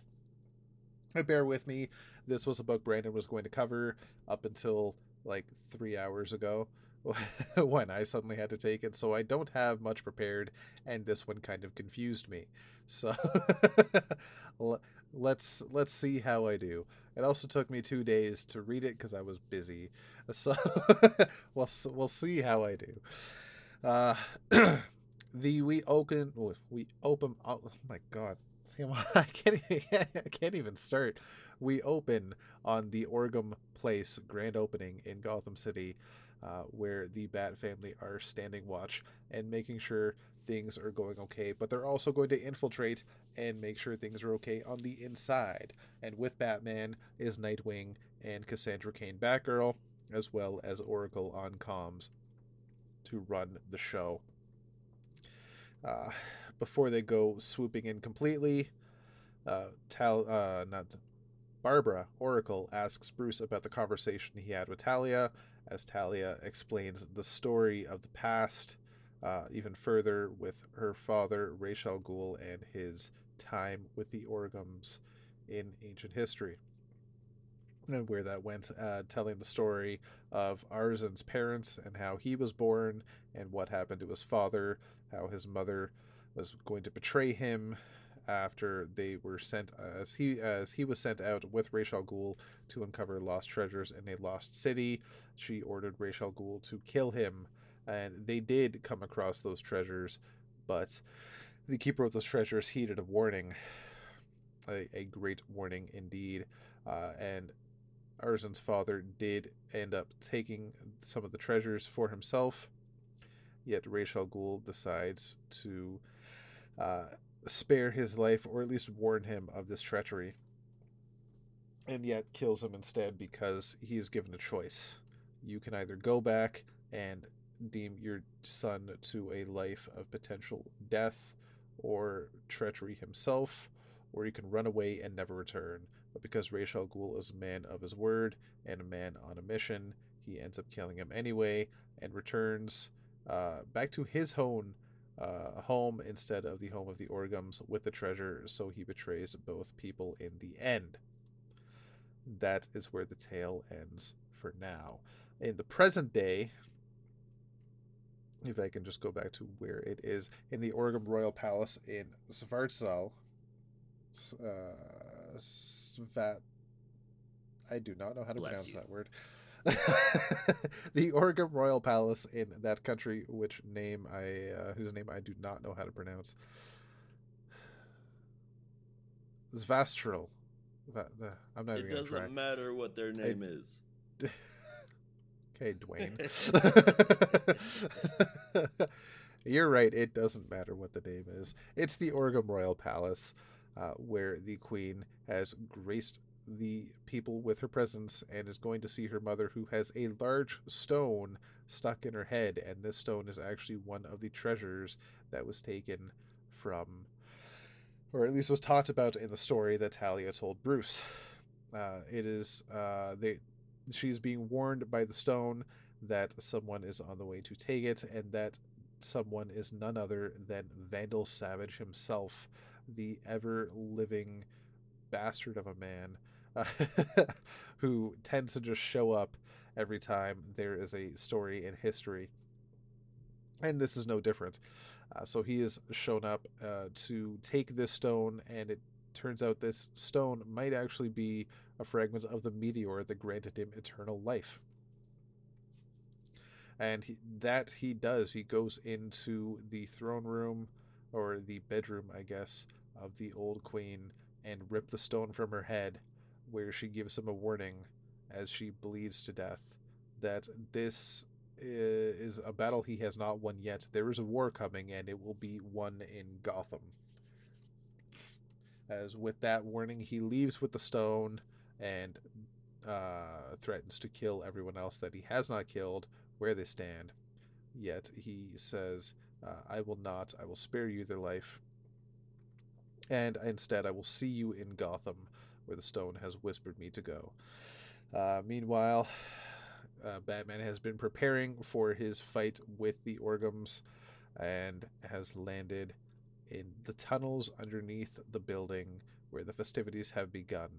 Yet Arzen and the Orghams are also preparing for themselves, and that is where the story ends for now. A lot of history lessons here. Uh, a lot to look forward to next issue. Uh, before we get to that, there is the backup, uh, and this is going to be interesting for me because this is a backup I've not been invested in. so again, bear with me. Uh, from what I gather, the boy has rescued the therapist from Mister Freeze's clutches. Yet, he, uh, Mister Freeze stops him before he can completely free her from the ice and freezes his arm uh, into a solid block of ice. Yet the therapist gets out and finds a grenade somehow, somewhere, and threatens to blow everything up as Mr. Freeze tries to talk her down and she just tells everyone to shut up and basically goes off on Victor. How, look, I, I know you're basically uh, mentally unwell. Uh, or you're not mentally unwell. You're also you're, you're just a narcissistic prick, and goes off on how he feels about his wife and all the things he's been saying and his reaction towards her. Uh, and basically, he's just pathetic with a swift kick in the nuts, leaving him I'm there saying. in pain. She cut him right off at the cubes. You know, those ice cubes are shattered.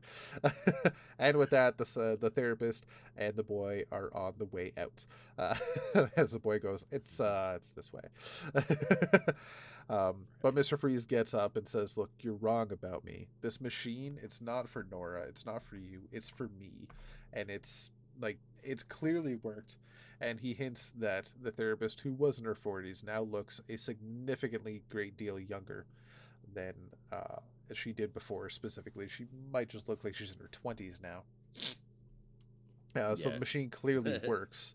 Yeah, uh, and it's not for Nora. It's not for her. It's not for anybody but himself. What he wants to do is de-age himself, so he can go back to a younger version and basically start over and be a better man. Uh, where he's Yeah, he's learned his lesson. Exactly. He's learned his lessons the hard way and knows that he he wants a second chance and this is how he's going to do it. Not through, you know, showing he's changed, but by physically changing himself with science. So as much as he he's come to a, a, a good realization, it also is just not the right way to go about it in a way. Uh, so before she can actually get through to him and say, "Wait, if this is true, then maybe I can help you," uh, he freezes the the doorway off so they can no longer access him and i would say that's where victor's story ends but the two walk away and then victor uh, realizes that the boy had touched the superconductors of his machine and he recognizes the energy. It is powerful and the fount of this energy is actually arkham asylum or arkham island i guess i should say and that is where that story ends. The mystery of this boy goes a bit further. He definitely has ties to Arkham, but we already knew that. But how deep these ties go, we've yet to find out. Um, the backup was more interesting this time. I, as I said, I have not been invested in these backups. That that this this boy, uh, if he was named, I forgot his name. Um, I have not really been invested in his story, but this part of this backup definitely moves some pieces around. So it's it's been a bit more interesting for me than in the past. Uh, as for the main story, it does look like things are coming to a head. Might the end be near? Uh, we don't know, but it, it looks like it might be coming soon. And of course, Vandal Savage is, is part of the story. There's history involved in the story, so Vandal Savage is there. it's just what's going to happen. Um, but I did not expect him to show up and be a part of the overall war that's coming to Gotham. That's going to be interesting. No, Um, he's I- always I'm there s- lurking in the background, but I didn't expect him to be showing up here for sure. Yeah, exactly. Yeah. So I, I'm excited to see where this is going to go. Ram V's been crafting a heck of a tale. Uh, 8.5 for DC 1071. Hell yeah. Um, first and foremost, let me say I am not a fan of abbreviating Detective Comics, but I will take DC over top of tech any fucking the day. I hear someone call Detective Comics tech, and I want to smack them like with a fish. a, a clownfish. I, I will never They're say sure. tech.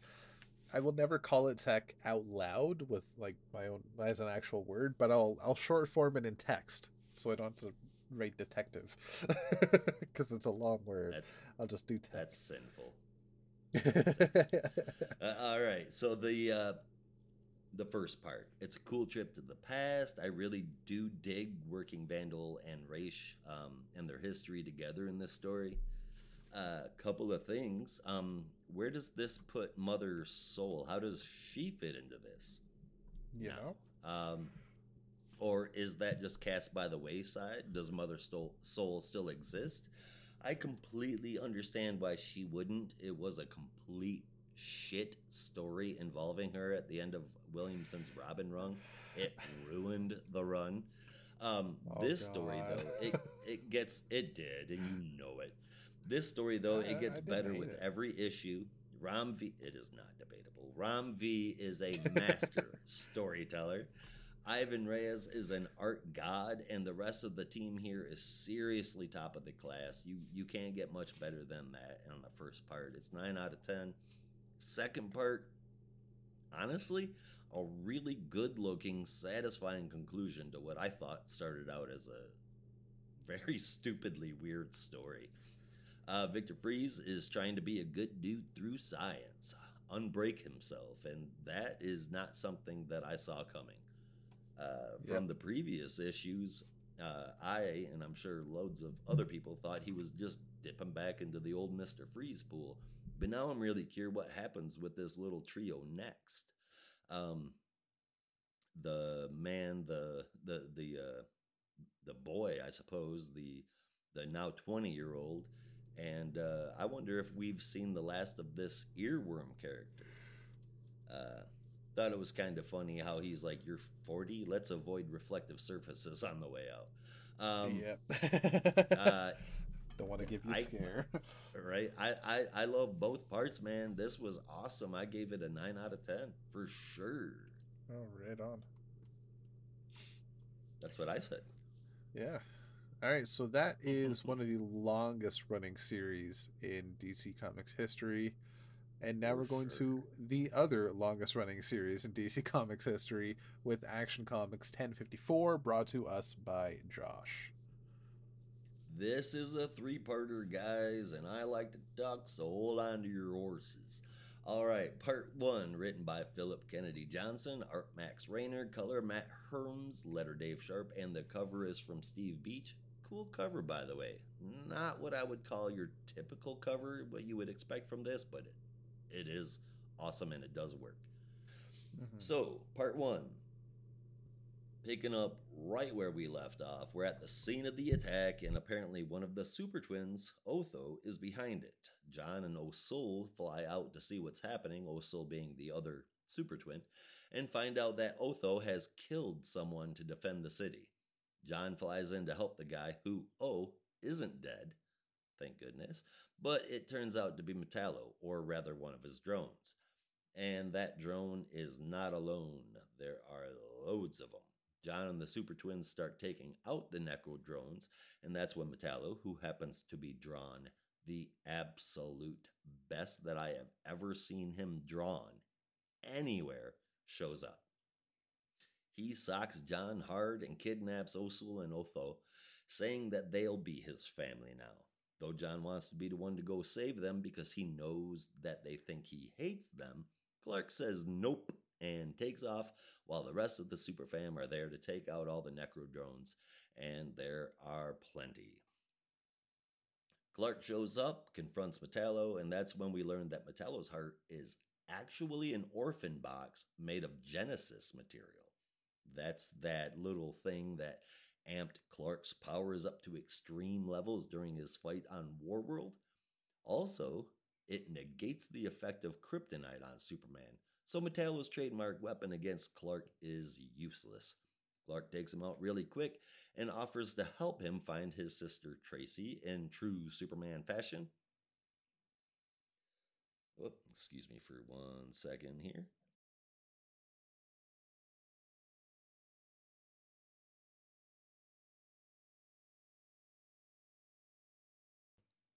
Goodness. All right. So next we flip to Tracy who is held upside down with hoses everywhere, Matrix style, and some Superman looking dude is approaching her. This Superman looking dude says that his body was made from the blood of Metallo's fists during his last big fight at Steelworks. It's some kind of new cyborg Superman with a really funky metal arm, and that funky metal arm has a buzzsaw attachment. That's when he says to Tracy, uh, Your brother kind of let me down, but let's see what kind of use you can be. Damn. Now, this just got interesting. Cyborg Superman was a really good villain before things got all fucking weird way back when, and he was completely unimpressive after that. This is definitely a new kind of cyborg Superman. Looks a lot more menacing and seems that way too. Damn, this this is so so good, and the art is just as awesome. I mean, call me a shovel because I dig it. um, the first the the Yeah. first part is so good that if I was grading them separately, it would get a 9.5 out of 10 from me. For sure. Um then we've got part 2. Did you want since these are a little bigger, did you want to give me your thoughts on part 1 real quick? Before I get into the next Um, part, or do you want to save it to the end? Yeah, we'll save it all to the end. Why not? All right, sounds good. Part two, written by and also on pencils, is Dan Jurgens. Norm Rapmund is on inks. Elizabeth Breitweiser on color, and Rob Leigh on lettering. We are back with the John and Gliana story. They've escaped in an escape pod. You know, that makes sense. They land very roughly, and it does not look good for Gliana as she is unconscious in the crashed spaceship. She's okay though after John pulls her out, though he gets burned really badly. Remember, this is old John, and uh, his powers haven't fully come in yet. Uh, which is what happened, which is a part of what happens here pretty soon. Um, it's it's okay that he gets burned because Gliana can heal him, just like she uh, forced the decay previously. Now she can she can remove that as well. So John gets healed. Um, then that is this is when we find out why Gliana is well why she's here in the first place. She's looking for help from Superman. Turns out her parents were the king and queen of Plune, of course, but that planet is dying because they used up all of their resources a very long time ago. So, as one would expect, its citizens revolted and killed her parents. She escaped and she wants Superman to help her retake her place on the throne. We find out that they are too far from home for John to fly him there, so he calls out to his dad for help. Clark hears him, but he is dealing with Doombreaker right now. And a pretty badass looking Doombreaker, if I may say so myself. Back to John and Gliana, Killer Mac shows up, and Gliana reveals that that Killer Mac works for her. Killer Mac, at Gliana's order, puts John in stasis and then vin- villain monologues her plan. She wants to be able to control Superman, basically. Again, let's start this out with damn. Uh, this story seemed so dumb when I read the first issue, but holy crap, it's gotten so good. The art is fantastic, as we always see in a Superman book, especially Action Comics, with the exception of a creative team from a few years ago that shall not be named. Bendis, JR, JR. and I'll be damned if Jurgens didn't just make this story not just interesting, but really fucking good. Um, another one, if graded independently, would get a 9.25 out of 10. And then finally, we go to part three. Written by Dor- Dor- Dorado Quick, who I've not heard of before.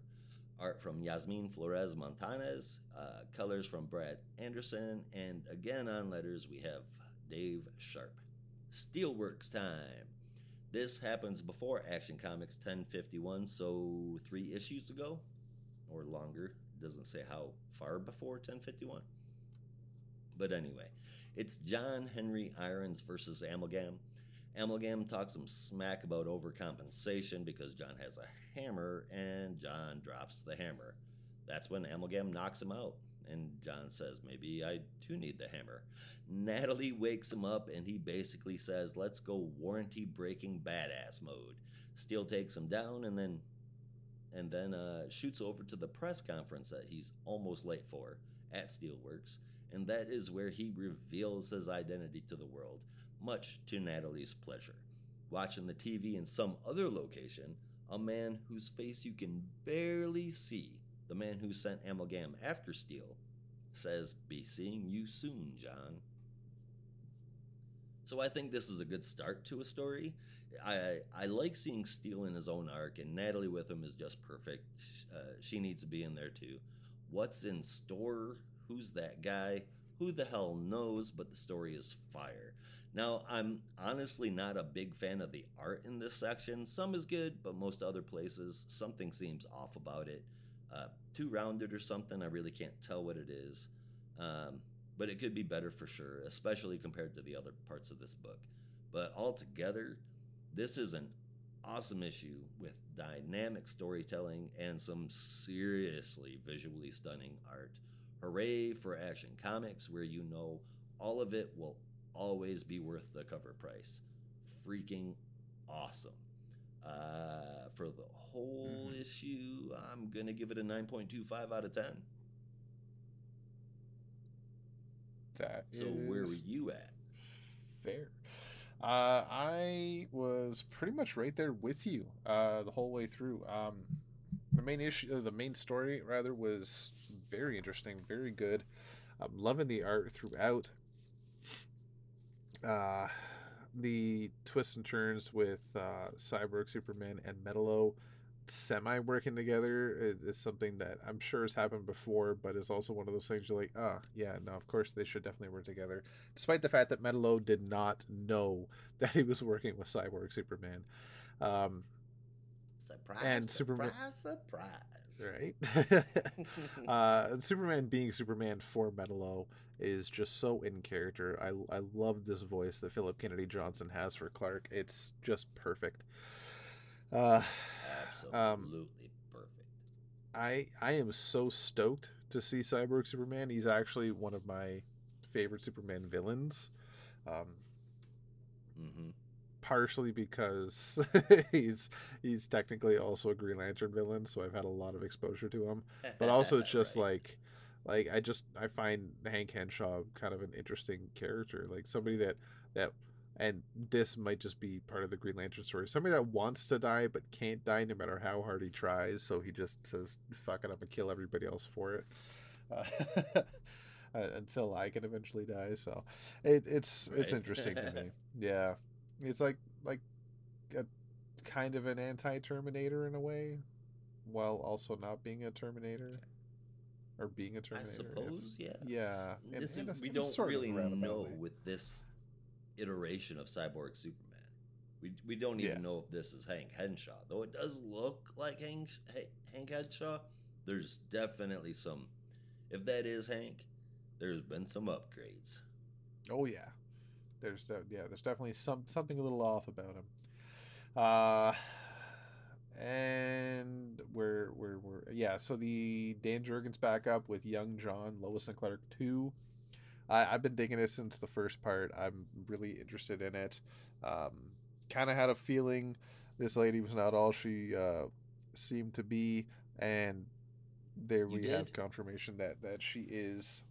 I had a feeling. I wasn't really sure what was going on. I figured there was a lie, but I did not expect her to be the full villain. But there's confirmation that she's not all she seemed up to be.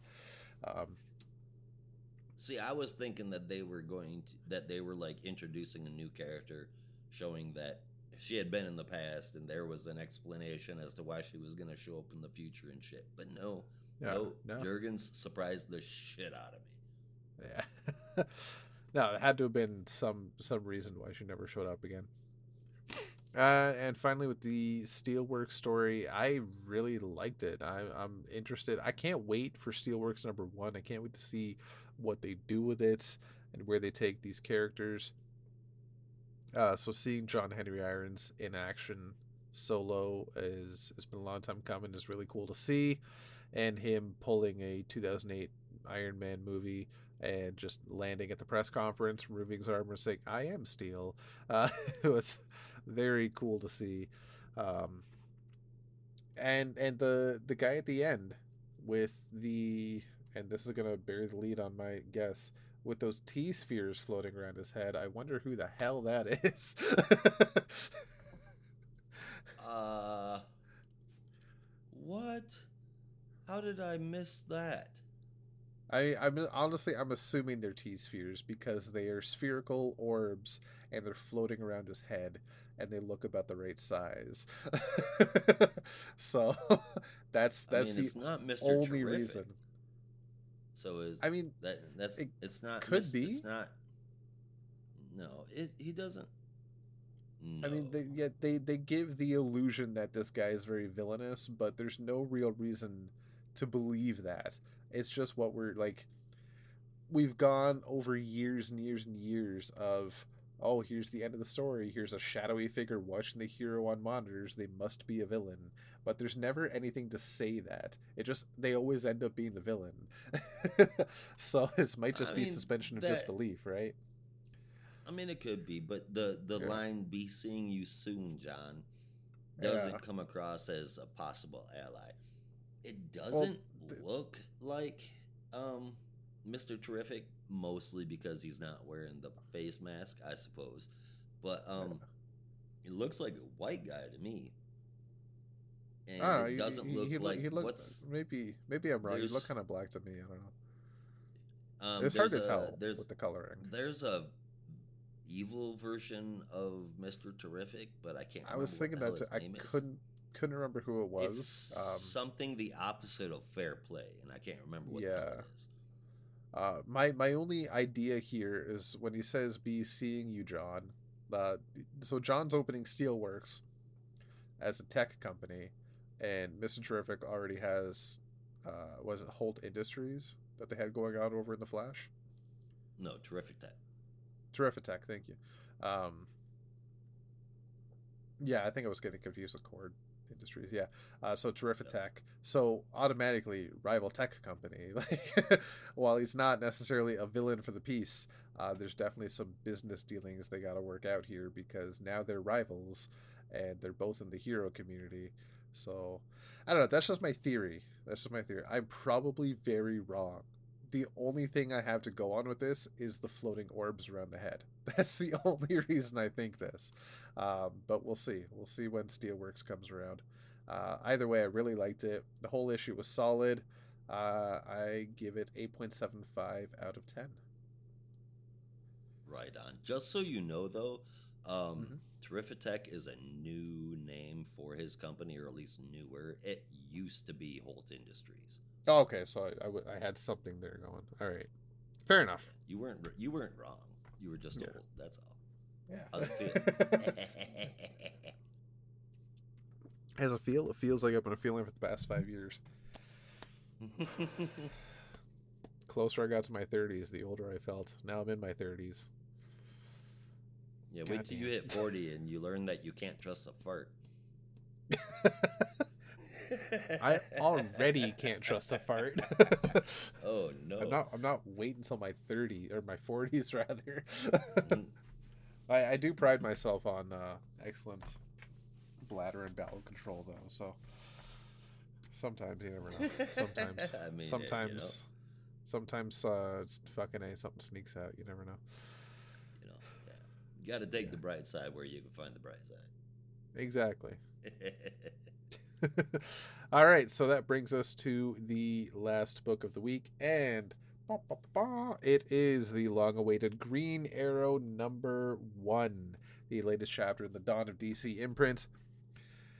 And with the blurb on the cover, uh, it's time for a family reunion, even if it kills them. Uh, as much as I love that quote, it's uh, not 100% accurate, as we'll see in the issue. So we pick up well, maybe. maybe yeah Maybe. uh, we open not rather not pick up we open on Oliver Queen waking up on a shore, which is something he's done a few times already. Uh, and he, he screams out, Hell no, not again. How does this keep happening to me? but then he looks around and sees that it's not your typical deserted island. It is very mystical, if not universal or alien, because there's a whole bunch of plant life and and uh, uh, structures he's never seen before. Plus, he can see planets very close by uh, in the night sky. So clearly, something's going on here. Um, we do a brief rundown of his history from him being a billionaire playboy jackass to being stranded on the island, training with various heroes and villains, and then seeing everything tumble apart around him and being reborn again to where he ended up now. When the Justice League fell, he fell harder and was taken away somewhere else. Uh, he gives us a, a, reintroduction into the Arrow family, if you will call them that. Roy Harper, Connor Hawke, and Dinah Lance. Uh, Roy Harper, aka Speedy, aka Arsenal, aka Red Arrow. I do hope they go back to Red Arrow because I really like that time for Roy.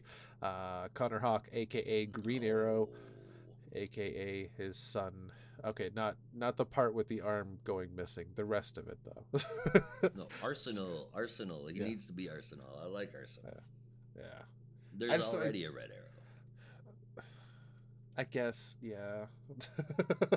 I just I really like that part with Brad Meltzer's Justice League when he became Red Arrow because like okay he's graduated now he's grown up and now he's mm-hmm. taken on that mantle but you're right there is another Red Arrow now so Arsenal it is. And yes, Dinah Lance, aka Pretty Bird, uh, aka Black Canary. Uh, the trio are hot on the tail of some people who they stumbled upon and then they drove away, so they figure they're up to something because they're trying to figure out what the hell happened to Oliver. Uh, they get the uh, they they actually catch up to this this truck and with Dinah's sonic scream wheels them off the road and the trio chase them down uh, but before Roy can fire an arrow into the last guy that's trying to escape, none other than Cheshire Cat, who you saw in recent Ram V Catwoman comics, shows up, kicks the guy in the face, beats him down, and shoots a dart into another guy's shoulder uh, and takes him down. And then they all have a little chat, and Cheshire Cat says, It's been great having this team up, uh, but I gotta go. Good luck in Alleytown. It's not really the safest place. But then Roy, uh, realizing who it is right away, starts to talk to Cheshire Cat and says, You threw your first ninja star when you were two years old, which stops Cheshire Cat in her steps. Uh, right at the spot, she leans up against a fence because she's so like nervous about what's happening and Roy just goes on and on about all the memories he has with her and, and finishes with his daughter was five years old when she was taken from him but says like whenever you're ready you can come home and Lian removes her mask and runs into her father's arms and i fucking cried. Gonna be honest with you. I was reading this at work and I started tearing up and I just like I can't do this in the lunchroom. I gotta wait till I get home.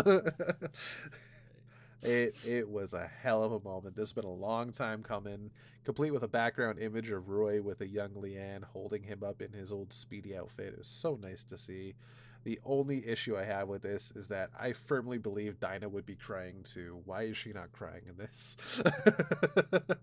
um, sorry, I uh, forgot to. Uh, she's a natural do... born skeptic. I, I forgot to do the credits. I was so excited to get into this. I'll do them now while I'm on this kind of midpoint of the issue. This is written by Joshua Williamson with art from Sean Izaakse colors from Romulo Fajardo Jr., and letters from Troy Peteri with a gorgeous cover from Sean and Romulo. Uh, so, picking up where I left off, uh, excuse me, Lian is now reuniting herself with Connor and Dinah, and uh, kind of lets on a bit more on than they would have known that uh, Cheshire did possibly suspect some things, but uh, Lian does remember what Cheshire was like in her previous life and the life she led.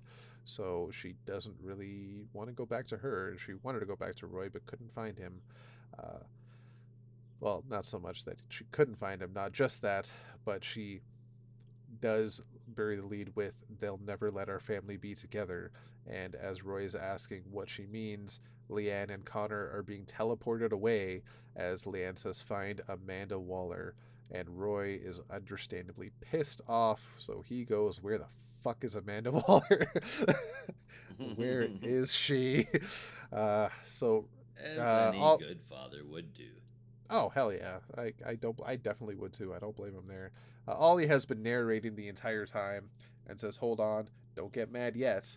There's a lot more to be mad about because this story is just getting started." Lian gets teleported onto a weird platform in some mystical tech city, which you can recognize is the same place that Oliver has been. Uh, but she is alone. Connor is not there. Uh, at least she's not alone with without Connor. Uh, I mean, she, she's she's not alone. Connor is not there, but a manhunter is also there. The Guardians manhunters, uh, where there will be no escape. No ones. man can withstand. Uh, no man escapes. Uh, the manhunters, but Oliver arrives in some new high tech suit and shoots a buzzsaw arrow through the manhunter's head, uh, or chainsaw arrow rather, uh, which Lian asks, "Was that a chainsaw arrow?" And Ollie goes, "You got to make do with what's a hand, kid, because you just you got to find what's lying around. You use it, because goddamn, Oliver's a master."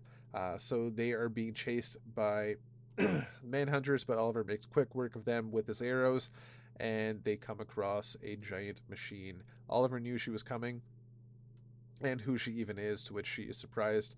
Uh, but he knows because of this machine they come across, and it is a cosmic omniporter, omniporter multiversal network system, uh, which Oliver just made up on the spot. But basically, it's a teleporter, uh, and instead of using it to get them home, he blows it up. Uh, to which Lian is kind of really pissed off and confused, saying we could have used that to get home uh, and tell her dad the truth about why this keeps happening to us. And as Oliver goes, there's only one truth: we can never go home. And that is the end of the issue. To be continued. Holy hell, it was a thrill ride. Uh, simply amazing. My only thing I could say about it that I I'm kind of weary about, and and that is kind of a thing with Williamson. It might be too big of a beginning, and that means it might falter near the end. When you have such a huge story to tell, and then you you start it so big, uh, how do you end something that massive? You know, that's that's the problem I think Williamson had with this Flash run. He always had big stories to tell, but never a, a nice way to end it. It was always a small ending. So that's It's that's where I fear this is going to go. run when what you really meant was everything. I don't feel that way about everything. That's you. I'm different. You're just not. You just. You're just not willing to admit it yet. Nah, it's this. That's that's how I see it, man. The deathbed was good. I enjoyed his Robin run. Up His- until the mother soul bullshit. His I enjoyed that stuff, mate. Fuck. I had no problem with it. Yeah. The the I last couple of issues weren't as exciting, but like I I enjoyed that entire run. Uh even Deathstroke Inc. But Shadow War was kind of meh. Uh, he's he's hit or miss. He's like uh for me he's like Tom King. He's hit or miss on the stories. But but this is this is one thing where like strong too. yeah. But that's that's the thing about that that's that I'm kind of noticing now. This is this specifically it's not even just the end of all his flash arcs. It's when they were bigger stories.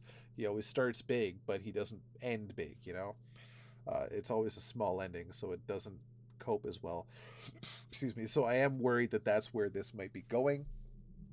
Uh, but for now, I'm really enjoying this this first issue. I thought it was was really well done. The art was fantastic, and we finally had that special moment that has been a long time coming, and we've all been waiting for, where Roy gets reunited with Lian, and in true comics fashion, loses her instantly because fuck, this is why we can't have nice things. Son of a bastard. Ain't anyway, the truth. yeah, I really enjoyed this issue. I think I've said that enough. Uh, 9.25 out of 10. Holy hell, it was it's a good number one. I just hope that sticks the landing. All right. So before I get into my opinions on this, I've got some questions and comments real quick. Okay. First, at the very beginning, it says lose one green arrow and find another. Um, I'm assuming that they mean they lost Ollie and found Connor. Yeah, that's that's how I took it anyway. That's Okay. because because Um, Connor showed up like the next page. All right. So is this the first time that we've seen Team Arrow riding out as a motorcycle gang? Uh, I can't comment all for had- previous comics, but that, that's at They- least that was the thing in the TV have- show. Yeah, they've got matching um, matching motorcycles, matching helmets, and they're all color scheme appropriate. I thought that Yeah. was pretty cool. Um, Yeah. As far as as far as Cheshire goes, um, so I Cheshire is a complicated character. Uh, Roy's ex love interest started out as the daughter of a U.S. senator. Then that was changed, and it turned out that she th- then her history was completely retconned, and she came out as Vietnamese.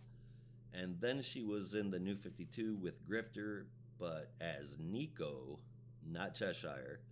Um, then when she came back again, she was in the League of Assassins, and then she came back again and started wearing the Young Justice Cheshire Cat costume. Did I did I miss anything? I don't mean, know. damn, I haven't really. Cheshire at this point is Cheshire. nearly on par with Dyer with Donna Troy. Everything is so convoluted. Um, Lian has always been her daughter, though, right? I'm not imagining that. I, I it's I always been Roy and Cheshire's that's kid. the case. Yeah, Okay. I, I can only I can Um, only agree. I don't know much about Cheshire's history, so I can't really comment on that. But I imagine that's the case. So, um, so Cheshire Cat is Lian, but also Shoes. And am I nuts, or did she look completely different as Shoes? It Like, didn't in- look in like this way? at all. Like Um, what, as in com- different, different hair, different face. I'd have to, I'd have to go back to make double sure. But if I'm not mistaken, Shoes was drawn as a completely different character. Yeah, I Uh, wouldn't say I- like I- it's also a different artist, but I think the hair was the same anyway. Okay, maybe maybe I could I could totally be wrong, um, but that was that was just a question that I had. Yeah. Uh, another question out into the ether is what in the fuck is the connection between Amanda Waller and Catwoman's strays? You would have you would you would think that there would have to be one for the whole beam me up Scotty deal, right? I mean something think. is, Well, and then not finally even necessarily just Catwoman strays, but the Arrow family specifically, because because Connor gets taken as well. That's very true. Um, finally, is it just me? Yeah, I, I know that the Ollie that we see is our Yeah. Ollie, but does it Yeah. seem like something has happened to him? I don't know what it is, but something feels different with Ollie. Maybe it's just the way that Williamson is writing him, but something feels changed. Not necessarily bad, but maybe it's just his voice. There, there's I'm not sure. for one thing, he he's stranded on another desert island, but right before that, he was brutally murdered by Doomsday. that's that's gonna make someone oh, What are you saying? change, if anything. O- O- Ollie's got a little PTSD. Is that what you're saying? Oh, I don't know, maybe, but I think Yeah, he's he gonna have to start a support group then. with That to Superman. That new uh, they can go see Power Girl, right? Yeah. yes, I said microdose.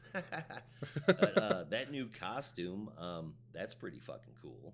Uh, Yeah. Of course, it's not gonna stick around after this, but it's pretty cool for this adventure. As as cool But, as uh, as cool as it is, I hope it doesn't stick around because I like his old costume. right. Uh, so this story, it's it's really good to see. Uh, of course, I want to see Lian come back to Roy. Who doesn't? Of course, I want to see Team Arrow back together again. Who doesn't? Listeners, if you don't, I mean, I I don't know why. Um, yeah. The art is absolutely stunning in here, except for some facial expressions were that were that were really bad. But I mean, altogether, really, really good effort on the art. Um, this story has the beats in it I would like to see, but I'm just not hearing the song yet. Uh, I definitely need to see where this is all going and how the hell we're getting there before I can say that this long awaited and very much wanted fan service piece will be good. Um, so far, it seems like a like a pretty damn decent setup issue, but uh, I mean, considering where it's coming from and it's not being pedantic at all, but it's a great setup issue. I I, I don't have high hopes for the series yet. It's going to take me a few. Um, with the exception of the art, though, until I see more of the story, that's all I got. This can be great. I fucking hope it is. We've needed Green Arrow back in his own title for so long. We've needed Lian back with Roy for so long. We've needed Team Arrow back together for so long. And I just, I hope that this sticks to landing more than more than anything I have seen Williamson write in the last eight, hell, even 10 years. This book, he cannot fuck up. He, in my opinion, he has fucked up everything else. He fucked up Crisis. He fucked up Infinite Frontier. He fucked up Flash. He fucked up Robin. He's fucking up Superman. But he cannot, he cannot fuck up Arrow. If if if if if he fucks up Green Arrow, it's going to be another decade before we get another Green Arrow book because they're going to say yeah. that it's the character and it's not. This has everything we all want. I just want it tied up in a nice little bow when it's done. Um, uh, hesitations aside, kick ass issue, and I give it an 8 out of 10. Fair enough. Right on. Uh, yeah, no, that honestly, that's that's very fair. Like you're right. He, this realistically cannot go bad. It should not go bad because, like you said, if if it goes bad, fuck knows when we're gonna get another Green Arrow. Exactly. It, as annoying as it is, that's that's a fair point. But I I I think we might be onto something here. But like I said, I'm gonna wait till the end and see how it goes hopefully for the best. That's how I felt about the Superman story, and honestly, I was impressed with the way it ended. I thought it was quite nice. So I have some hope here, um, but we'll see how it goes. Uh, and that is our books for the week. Yeah, now we are going to get into our top three of the week and favorite moment if you had one. I think we all had one. I know I had one. I'm looking at it right now. all right. Uh, Josh, you want to start us off? I can do that. Um, I am going to. Okay, so in third place, I give it to Harley. If I pull in the honorable mentions, uh, Dead Boy Detectives is right there on par with Harley. It is just as good, easily a 9 plus. Detective Comics takes number two. Why? Because read the fucking thing. It's great. and first place has to go to uh, the the overachiever this week, and it is Action Comics. It just front to back just licks the competition and spits it out. It's wonderful. Now, for my favorite moment, there were a whole bunch that were pretty fucking cool, man. Lian running back to Roy. I mean, there, there's there's a whole bunch. So I thought outside of the box. What would be the greatest moment if all of those great moments were shoved to the side? What little tiny moment would stick out for me? Well, it initially got an eye roll from me, but then an immediate chuckle. So there were some pretty cool moments this week, like I said, but Zatanna turning her piece of ass into a rabbit was pretty fucking funny. I, I, I don't quite understand why she said he she just saved his life, but it was still funny.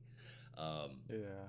Totally different new way to see Zatanna with the infomercials and uh, and the uh, the Supergirl ploy, but Yeah. um, altogether pretty pretty nice, pretty nice.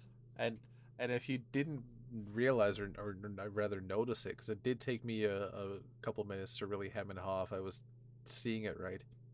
That booty call rabbit was John Constantine.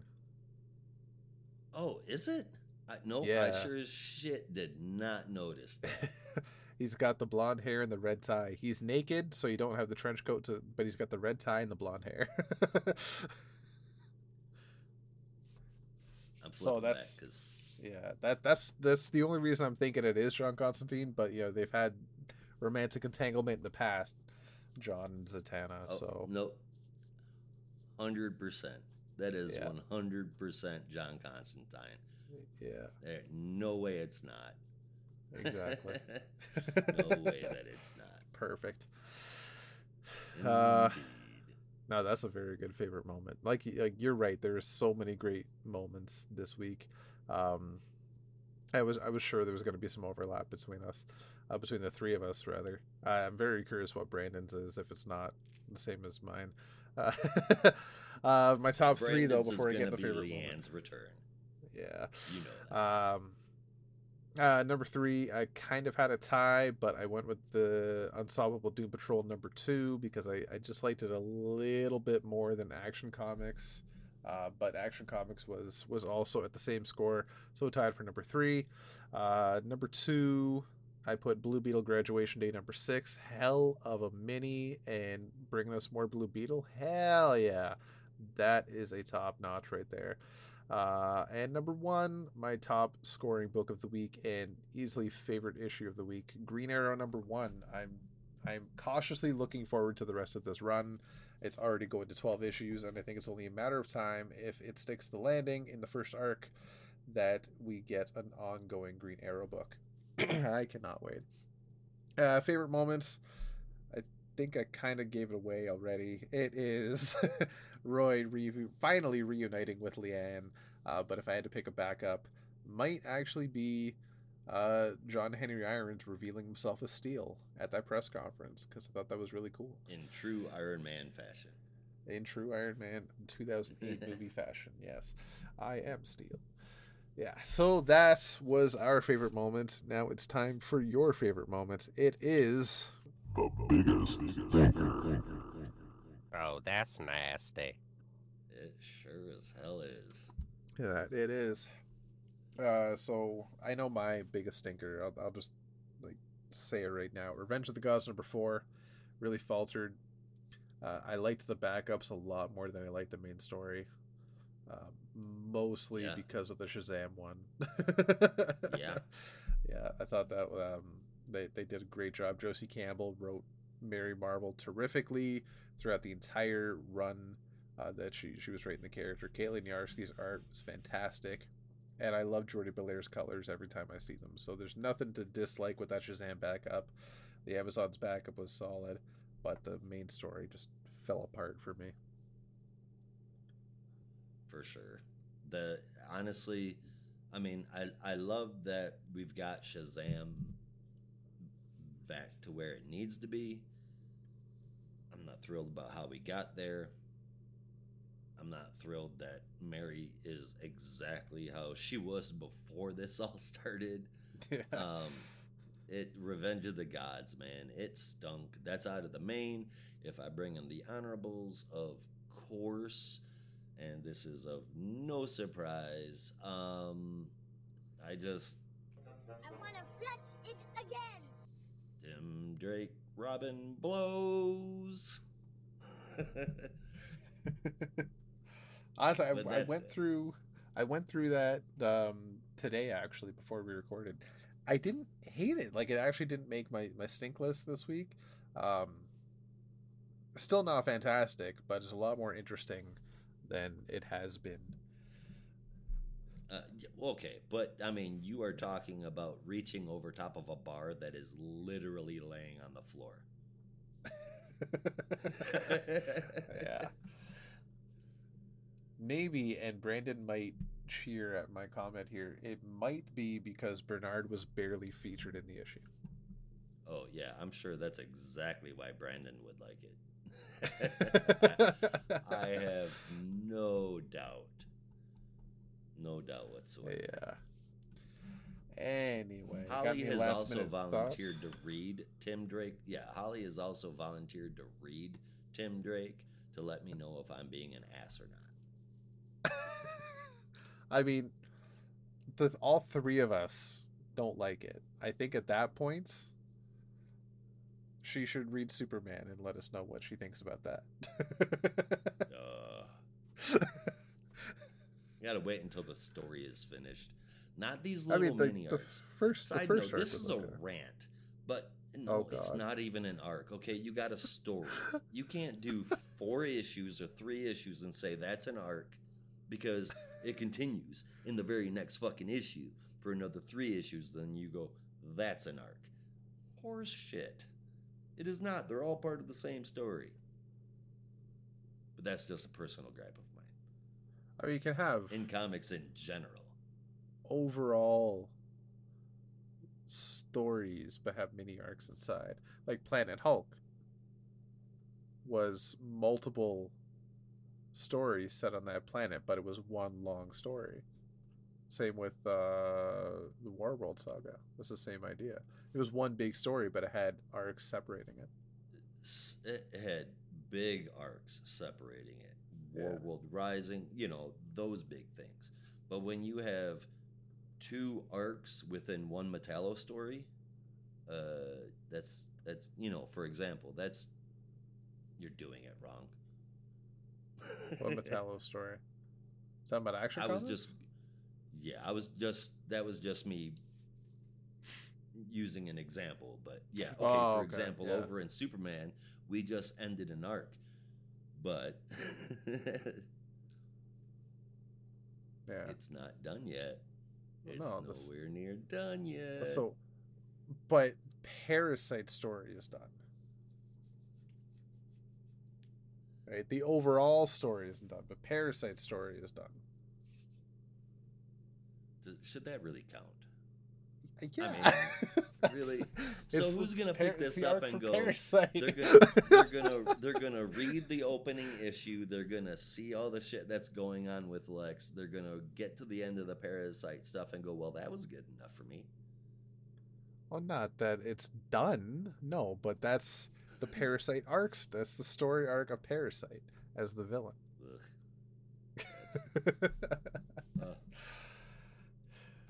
I know I'm being pedantic on that one. I have no Yeah. doubts. I won't even try to argue against it. I just it yeah, gets under my skin. fair. it's like releasing a CD and and saying that there's two albums inside. No, there's just one CD there. There's one No, CD. but what if there's two CDs? albums. What if- what if then you can two call it two albums. But in following that same line, if there were two CDs, there'd be, then you could call it four albums. No, that's not how it works. There's, never there's, there's a that beginning happen, and there's an end. There's a beginning and there's an end. You can't just chop it up in the middle. Okay. I mean, I know it's not okay, but that's just Yeah. we could be here all night debating story arc, like timelines or whatever. We've been We going really on for a while already. I'm I am full of opinions that nobody agrees with. Um, so feel free to go to buymeacoffee.com forward slash NAR podcasts and join our Discord so you can get in on the fun that all of the staff and members of Discord get to and tell me how wrong I am on a daily fucking basis.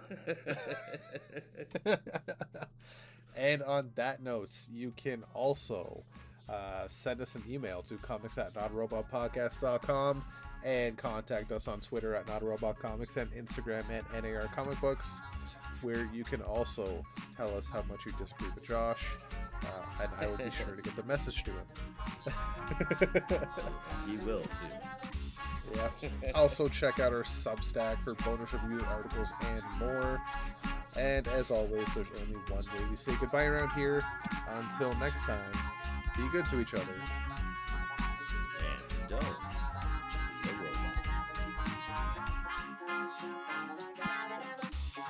It's a.